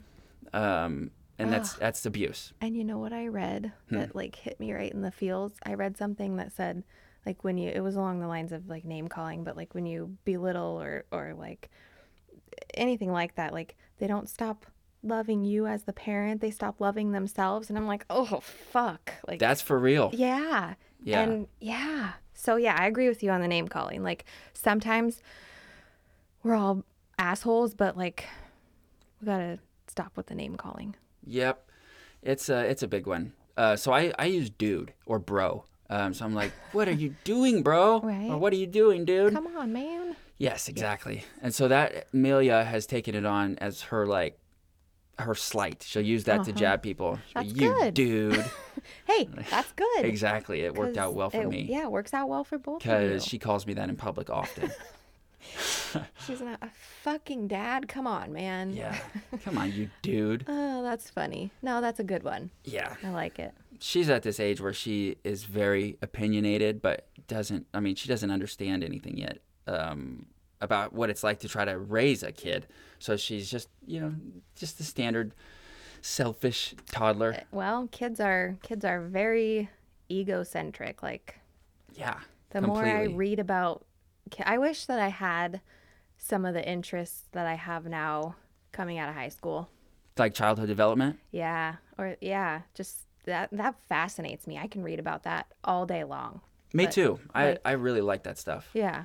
It, it's like learning secrets Uh-huh. about yourself and everyone you know. Yep. But Totally. I do Yeah. that. I'm like, "Oh, I know why that person did that." Yeah. try telling them that though. Nope. Doesn't That's go well. no. Does not go well. It's a- People do not want to be analyzed nope. unless they want to pay you for it. Um, Right. And that's only a few people. Yeah. Like that's why I got out of psychology uh, because I realized I, I was probably so intolerable to be around for a couple years there when I was studying it because it was all I thought about. I, I looked at everything through a psychology lens. So I wondered about that because that's something that um, has always interested me. I'm a big like why, like something happens. Why did that happen? Like I always thought let's it dig be into it. Yeah. Right. Yeah. I want to know why this person's behaving this way, why they made that choice. Like, especially once I learned that, like, in in a way, like people's choices that they make, even towards you, aren't about you. Like, No. aren't about you at all. Like, you know, and You're one step up from an object. to right. Like, and so the more I kind of learn that, um, the more I want to learn about that person and like why why are they that way? And so, you know, talking about psychology, like if I did that, I don't know if I I don't think people would want to be around me cuz I would be They yeah, don't. I'm already yeah. they don't. I already analyze a lot and I'm like, well, why did they do that? Or why are they saying that? Or why do they feel that way? Um, and that would just make that 10 times worse. Oh, the thing that that I would do that got under people's skin the most, I could tell, was when you try to solve all their problems in in like four sentences. Yeah. Like, okay, so your problem is this, you're doing this and this and this, and it's causing you to see things this way. And if you would just do this and this and make these changes, poof, your life is better. Right. And uh, no matter how true it is, it doesn't matter because No. that's not not your role in their life. You can't be a Um, fixer. unless you're a doctor, Well, yeah. which I was not. But that's such a hard reality pill to swallow is that you can't fix people or their problems, especially even as a parent. Like you can't can't No. fix your so learning um I'm a fixer. I like to fix things. I like people to be okay. Um but Me too. learning that that's like not my job um has been hard. Uh and I've kind of like taken this dive into learning about like grief and um just kind of letting people be heard and um, not fixing it for them. And it's kind of carried over into parenting because you want to fix all your kids' problem. Like you don't want It's them hard to. not to. It is like you don't want them to be sad and But they need to be. right. They have to learn all these things. Otherwise, you know, you have adults who can't, don't know how to cope and don't know how to be sad, and everything like gets pushed under so far under that then it comes out in different ways and yeah, Yeah, usually bad ways. bad ways. Yeah, Yeah, life is a is a mess, uh, is. but it can be a beautiful mess. for sure. I'm teaching teaching the kids about uh, dualities, I guess you'd call them, where you know um, things can be really really bad, but there are also these you know little snippets of beautiful in there, and um, you know you can be like with moving if if it all works out. I've talked with Harper a lot about like you know you can be sad that we have to leave here and your friends, but you can also be excited about like a new adventure, and so we've been talking a lot about that. And those kind of feelings are really important. The mixed ones, where Yeah. like, because they're hard to make sense of, Right. especially as a, at a young age. It's it's like you really have to have perspective to Right. know that like to be able to take the good and leave the bad. Right. It's not easy. So it's, those are good conversations to have. I think we've been, um, I don't know, maybe conditioned, I don't know, to kind of see things as like black or white, but life is so full of like this gray area where things are uncomfortable. It's almost all gray area. Yeah. There's very little. black very and white. little black and white. And, and I, yeah, I agree with that. But, um, people don't like that gray area because they like one or the other. Like that gray area is so big and there's so many thoughts and feelings and people don't like to be there. No, I, I even as a person who I really think I try hard to stay in the gray, and like be kind of not relativistic because I don't. I do think there should be objective truths and Yeah. things that we could all agree are are right and wrong. Right. But um, I like to try to have as much perspective as possible. So I like try to put myself in other people's shoes, even like bad people. See, like how did this? They're, they're just a person, and then they somehow became this monster. Right. Um, how did that happen? Yeah. But I still find myself getting pulled into the that very human need to to be to, to feel like you have things figured Have out. an answer, yeah. Yeah. So I'll be like, and my answer might be, we always stay in the gray. Um, and then I might come across somebody who's like, no, this is an easily black and white thing, and I, and I'll be challenged by that. So it's just like it never ends. Right. You're just constantly having to reevaluate, mm-hmm. and it's it's that's that's the game. Yep. That's we're trying to figure that out. We only get so much time to do it. Yeah.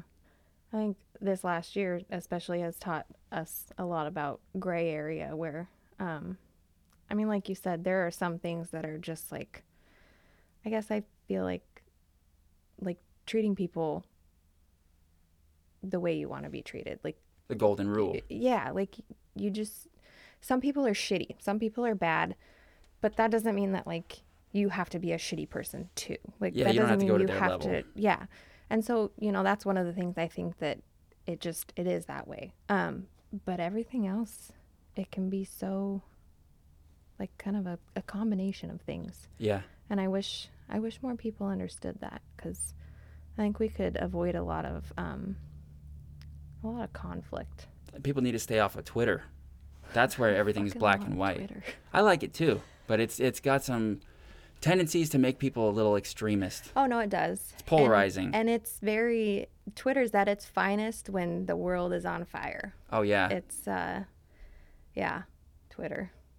Yeah, I just kind of got into the Twitter world. I mean, I've had a Twitter account for my personal self Mm-hmm. um, for a couple of years, just so I could get. Oh, I, I got it when Donald Trump got elected, so I could get the the White House press briefings.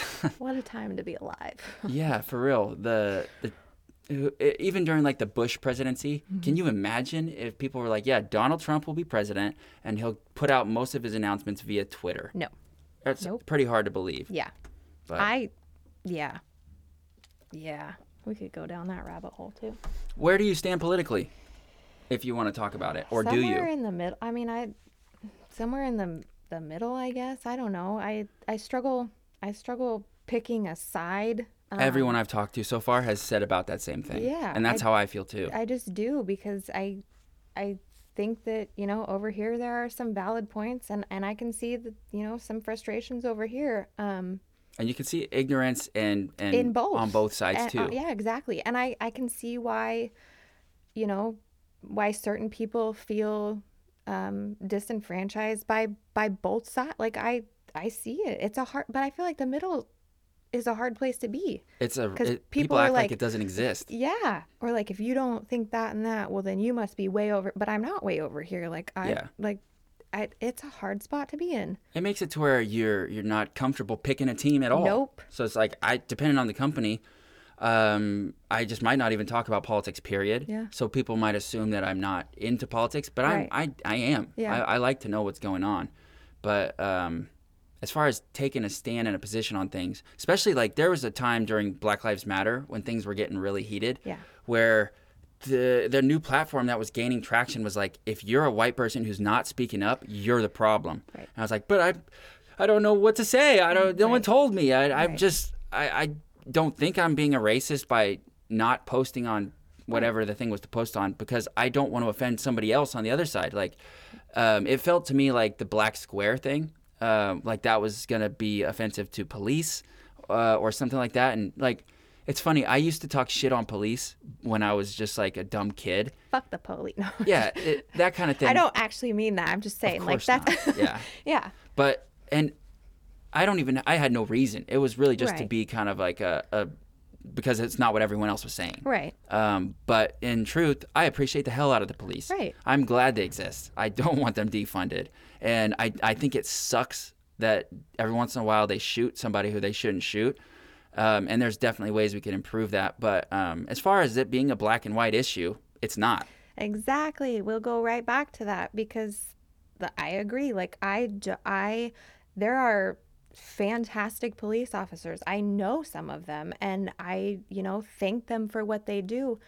There are bad apples, and does the system as a whole maybe need a little revamping? Absolutely. Just like Which all the one other of our systems. Yeah. doesn't? Healthcare, edu- all of them. All of like, them. There are fantastic teachers, but the the education stuff is a little like needs some work. There Mm-hmm. are fantastic doctors and surgeons and nurses, but the healthcare needs a little work. Like it's it it is a hard place to be in that gray area because it's like if you don't pick one side, people are like, "Well, you're on the other side." And I'm like, "No, you know, like and I I I struggle with the word defund cuz I get I get what it is. Like I get that it doesn't mean abolish them. I get that Yeah. it means like pour money and resources into other things. Like I don't know if you've seen um these like I think it was called the star er, they're like these mental health units who when a call comes into 911 if it's a mental health call they go out rather than an officer because Great that's idea. what they're tr- fantastic idea. I think being in the middle means understanding that that's a great idea. And not only is that a great idea for the call so that something bad doesn't happen, but it it frees up an officer to do something that's more in their like domestic violence or rob whatever. It frees them Yeah. up for the calls that they're like really meant for. And so I I struggle with like I feel like they lost traction and they lost people with the word defund, even though I know it doesn't necessarily mean like I think how people are taking it. But it's Yeah. just that gray area again of you can support these people and what they do and know that there are really great officers and law enforcement, but also know that that there are not. And there are some people who shouldn't have that job and there is some work to be done. But it, it's not one or the other. It's it's both. Yeah. We've known for a long time that authority will corrupt even like the most Yeah. well-intentioned people. Absolutely. It's it's a well-documented psychological phenomena. Mm-hmm. It just happens. Authority is dangerous for your own psyche. Yeah. But we have to give it to somebody. Right. And so whether that means like changing the way they do shift work or, or like making there be term limits or Mm-hmm. whatever it is to keep that problem from happening, probably they should work on that. Yeah. But it's not going to go away. Right. It will always be an effect that happens. It's just Right. like um the pr- Stanford prison experiments. I'm sure you've heard of those. I have not. So they did an experiment where it was Philip Zimbardo was the guy who read, ran the study. Um, they built a fake prison, a, a mock prison, in the basement of Stanford University, Oh wow. and they had um, two groups randomly assigned to be either mock prisoners or mock guards, and they made them wear uniforms and sunglasses, the the officers, to kind of just to make it legit. They made it really realistic Yeah. and uh, they made the prisoners like wear blindfolds and do all kinds of like the sleep deprivation stuff. Like they treated them like real prisoners, and they ended up having to end the study early because it was causing psychological damage to both sides of the participants, um, the officers and the you know prisoners. But yeah, it, it, it was kind of a groundbreaking study just to show like how quickly Yeah. those psychological effects will take effect, will take place, Yeah. in, in just like to change somebody from. I mean, these people were friends; they all knew each other, Mm-hmm. and it, it made these kids who were friends with these prisoners a week ago treat them like garbage. It's like that's That's powerful. yeah, it's a powerful effect, Yeah. and it's it's gonna happen. Right. But- And I, I think I think too when you give when you give I think we saw this. Maybe this is getting too into it, but when you give a group of people um, who feel uh, like they haven't really had a voice or um, disenfranchised in any way or or have always felt you know less than when you give them that power it can be a recipe for disaster. Like, I mean, it happens to the- normal average person. Like you said, when you give a person power, it's just how it happens. It's just, Yeah. it's just what happens. But then when you give somebody who's, you know, felt this big for so long, that great big power, it's going to get really ugly. Like, So you, you're saying that before someone gets hired as a cop, they should ask around their high school and say like, was this guy a loser? right. Because if he was, Yep, no chance. Not, not having it. No, yeah, you know what I mean. I, I know, but that that is But, kind of getting yeah, at that same point. yeah. Like people who have a chip on their shoulder, Right. um, and like you could put that in psychological terms. Um, people who have you know y- tra- trauma from their youth, Right. um, who feel like they have a score to settle Yep. with the world, Yeah. should not be No, cops. absolutely not. They're and because they're going to have no control over that. The, that kind of behavior is burned into them. It's, it's Yep. so deep that And it's, probably going to come out. Yeah, it's gonna come out, and it's gonna come out erratically with maybe no, no trigger that's visible to the average person, but Yeah. something in there, you know, set that off, and we don't know when that's gonna be or what that's gonna be. And you're right, that person should not be a, an officer. That Yeah. person should not have a gun. And it's not to say that that person is mentally ill No, or crazy or or, anything. bad It's just not a good fit. No, exactly. Yeah. and that's i think that's an important thing is that um, i think we all have something that we're good at and something that you know we can do well with but um, everybody can't be a good fit at everything and No. we got to stick people where their strengths are How do you think we do that? i don't know Our, I've our current education system is not set up that way. no i've been struggling with this one like where do we go from here um, Our school is our school system's built to create factory workers, basically. Like, it, we haven't really had a good update since the Industrial Revolution. No, I, I feel like it, and I, I, I like even hate going into this a little bit because I absolutely wholeheartedly like teachers are amazing. I am one hundred percent behind education Are and teachers. Yeah, they're, they're, amazing. they're my favorite people. But it's That's why they deserve a good system to work right, in. exactly. And it's kind of like like you know with healthcare workers, when this whole pandemic thing started, like I started really looking into. I have a few nurse friends um, on my Facebook who kind of shared their thoughts and feelings on the whole thing, and I think it it's the same in a way where you know you have these fantastic humans who want to help people and who want to you know do the best they can and save lives and um, but you have a, a system where you have you know people with business degrees in charge of you know the the tools and the things The that life-saving that- decisions. right that are made in a hospital and they have absolutely no fucking business making these decisions uh, but so how like it's i guess it's you know kind of the same where you have these fantastic teachers who wholeheartedly love and care about all of these kids and where a lot of these kids like need to be because you know maybe they're not getting that love or attention or care at home so it's so important for them It happens a lot. but you have this system that kind of like is setting them up to fail In a way, it, it definitely does for some it people. makes me angry Yeah. But what can we do about it? i don't know Our kids will figure it out.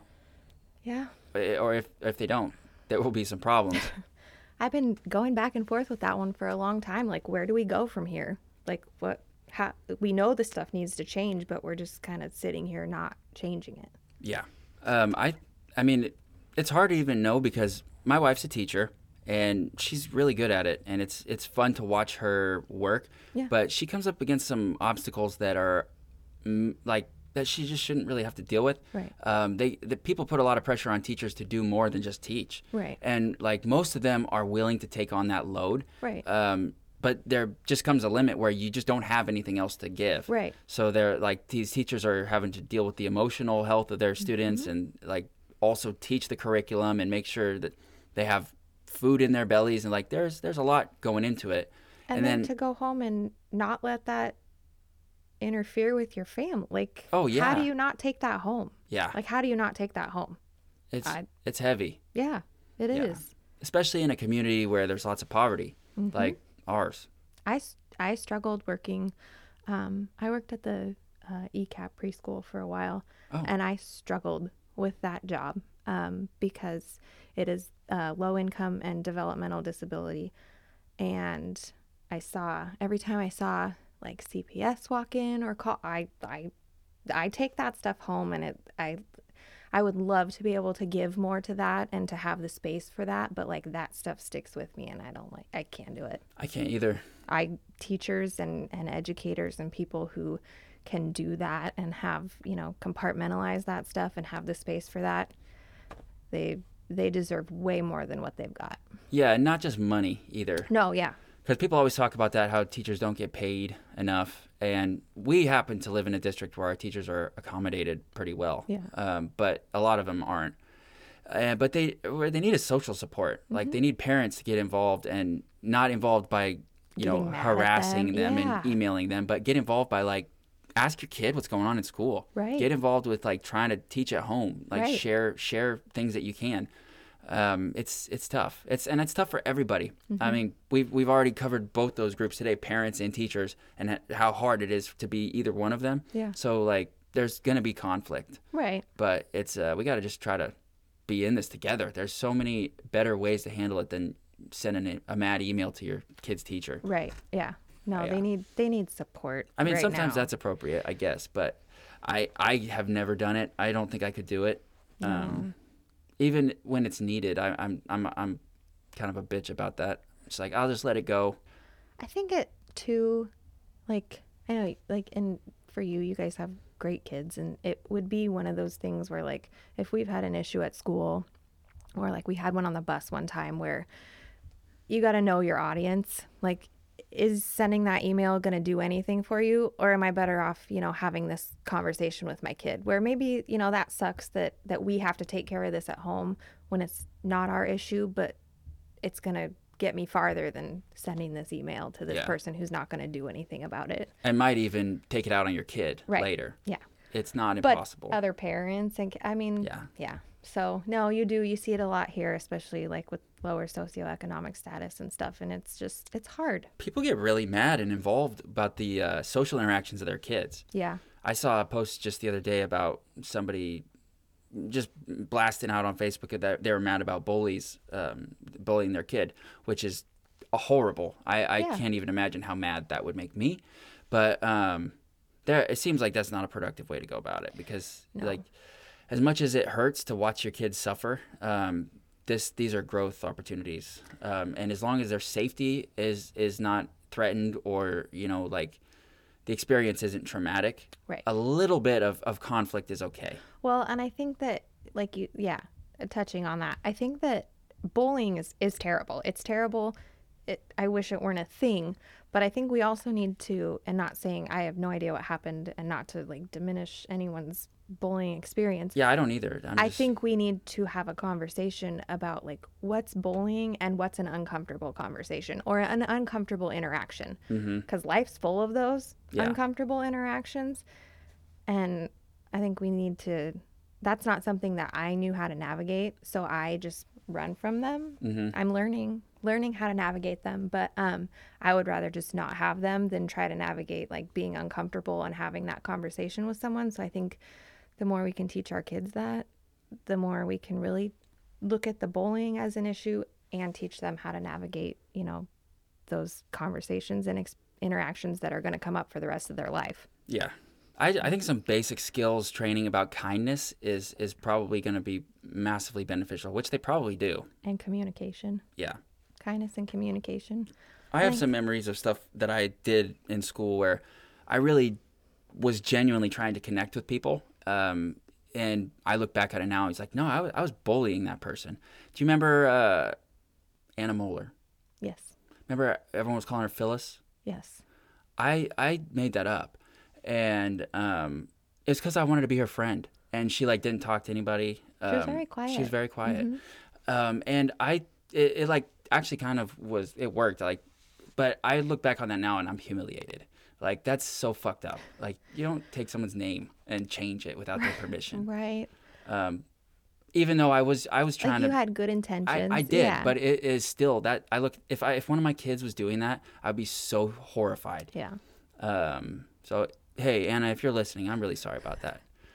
I I thought you were a really cool person. I was trying to get you involved, um, but that was fucked up. She was very kind. She was a very Quiet, nice But she was very kind. Yeah, Yeah. I wonder what she's doing these days. I don't know, but I hope she's doing well. Me too. I really, I hope, I hope everyone's doing well. Yeah. I um, yeah. I recently had to, I had a conversation with someone who, um, not from here, and I don't think anybody knows her, but she uh, apologized to me for something that kind of caused me a lot of pain. Um, and she asked if I would forgive her, and uh, I did a long time ago, even though we haven't talked. Was Uh, it someone you were friends with? uh, not not friends per se, but acquaintances. Um, but I think that like one of the things as I've learned as I get older is that um, forgiving people is more for me than it is for them. Like some people that you know cause me pain or whatever, I might never hear an apology from, and that's okay. Like I've I've pretty much clean slate forgiven people. Um, I think you have two choices after that where you can forgive someone and you can, you know, let them back into your life, or you can forgive them and you can set a boundary that's like, hey, no hard feelings. It's okay. I'm not going to let this rule my life anymore, but that's where this ends.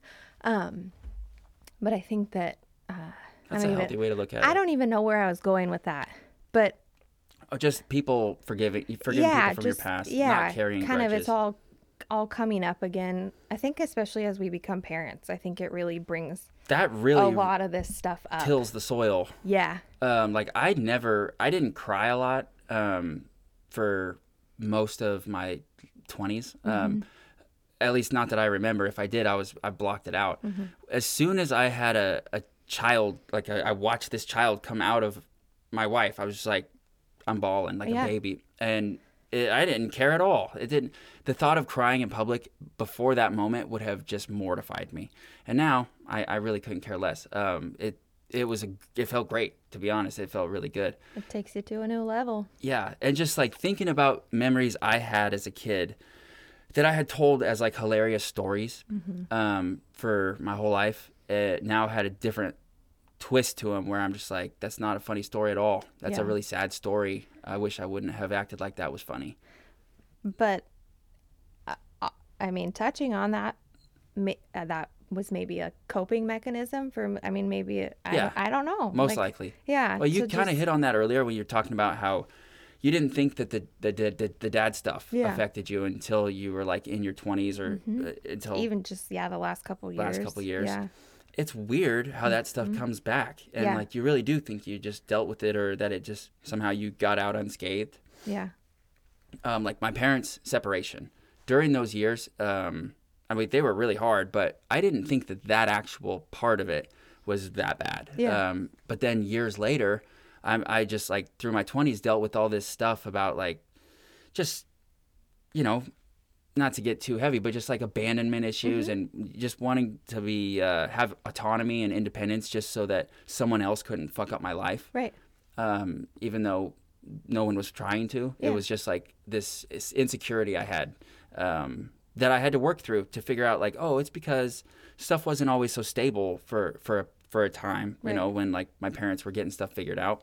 Um, and yeah, and that's okay. Like Yeah. you can grow and you know use that as a growth opportunity. But And you use it to you know do better with your kids and for your kids and yeah, it's yeah it's one of those it it comes out later in really weird ways and i i do thank the internet for that because had had i not had access to the internet and all of the you know fantastic information that you have to dig pretty hard for sometimes but um I would still have this, you know, stuff, this baggage coming out, not really knowing what it's about, um, and not really knowing what to do about it because I don't know where it's coming from.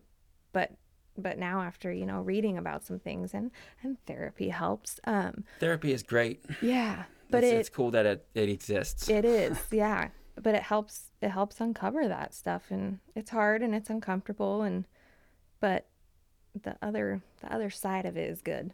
So Yeah. On that therapy note, um, I've had bad therapists also. Yep. So that's something that I've that I like to share with people is like if you try therapy as a person who's inexperienced and it doesn't go well and you, you don't feel benefits from it or you don't click with the therapist, That's try a different one. yes. It's okay. I wish people knew that. yeah. It's I it's a relationship. so wish relationship. people knew that. Exactly. It's it's you essentially You're making a friend interview who uh, is always unconditionally Right. going to listen to you. Right. And I've had I've had therapists who I clicked with for a while and really loved and then just at a certain point when I was past certain things and needed something different, it didn't work anymore. And that's okay too. Like it sucks because I know that it's a pretty privileged thing to be able to seek out therapists, you know, and pay for them. I wish everyone had that.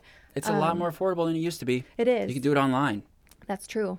It's, Um, you don't even have to go anywhere. You need a, an iPhone. That is true. But I do I do wish people took that into account because I know a lot of people have said I tried it one time and it didn't work out.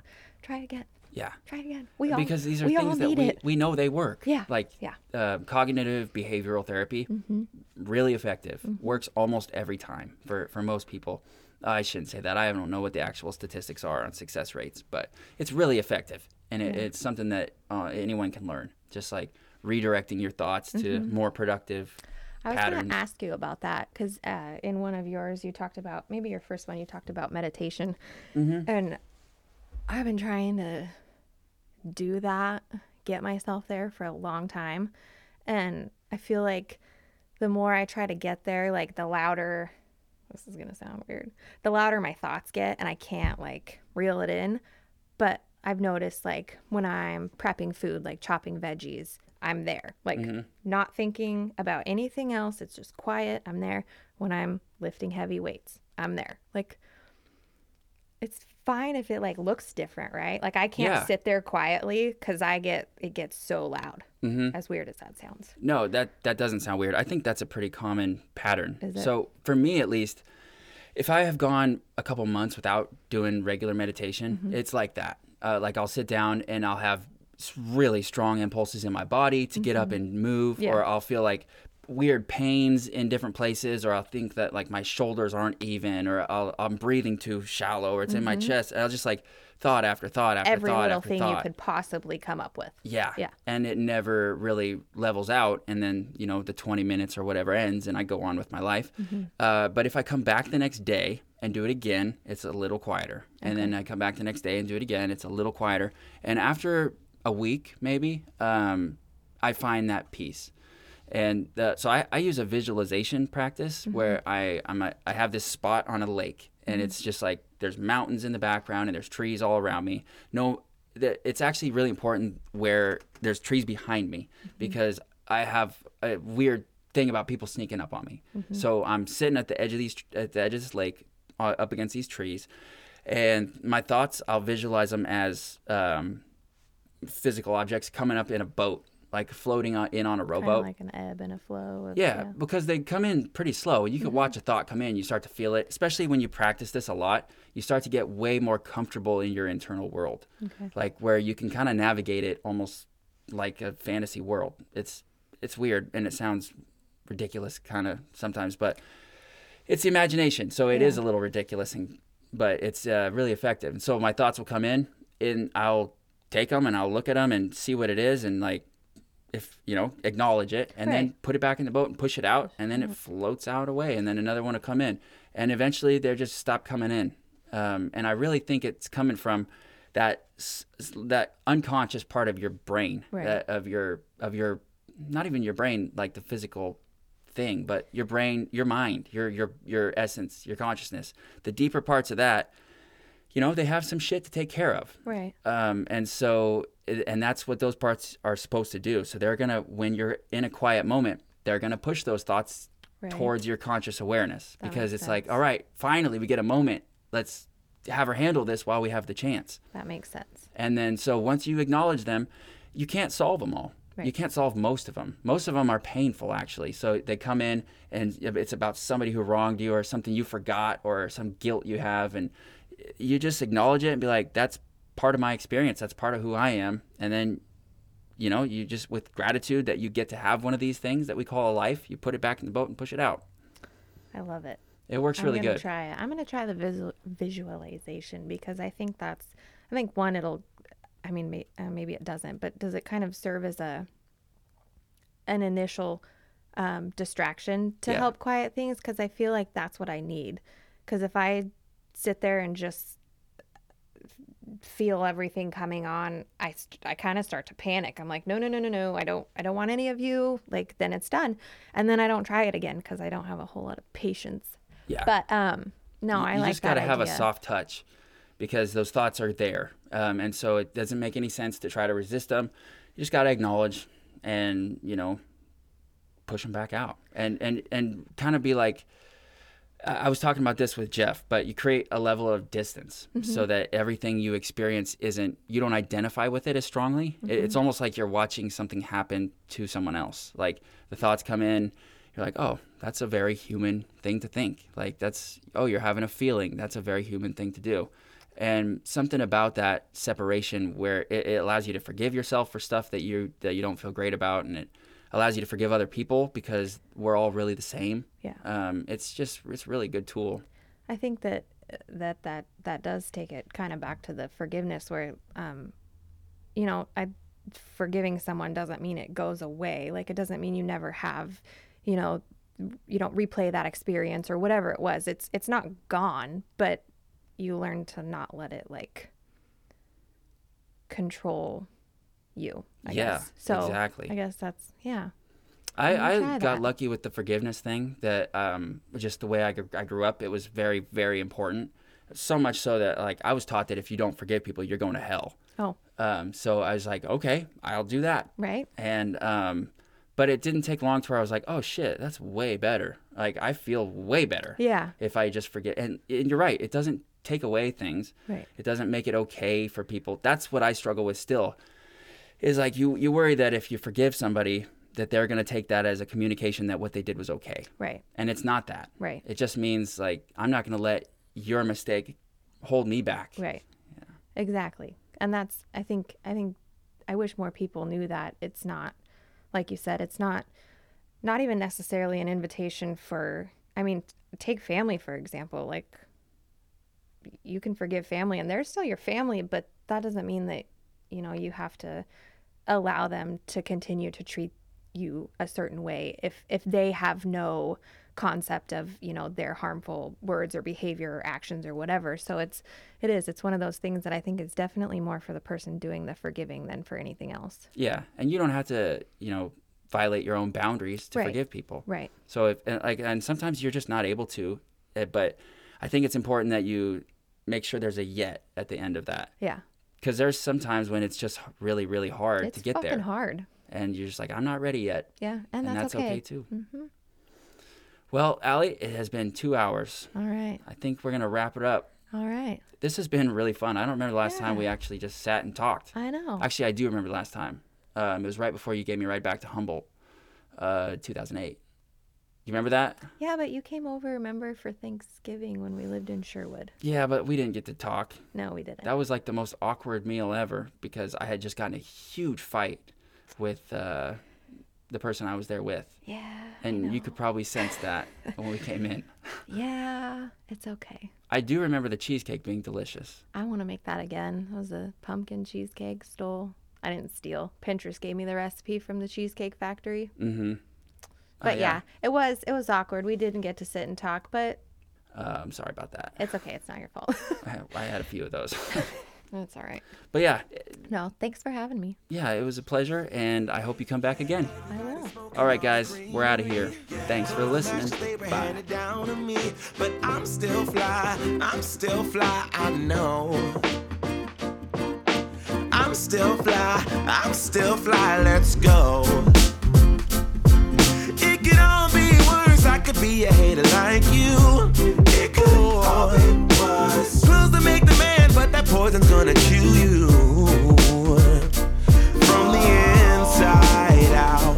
So right now, say it with your chest now. Say it with your chest now. I'm young, I'm free. Can't nobody take.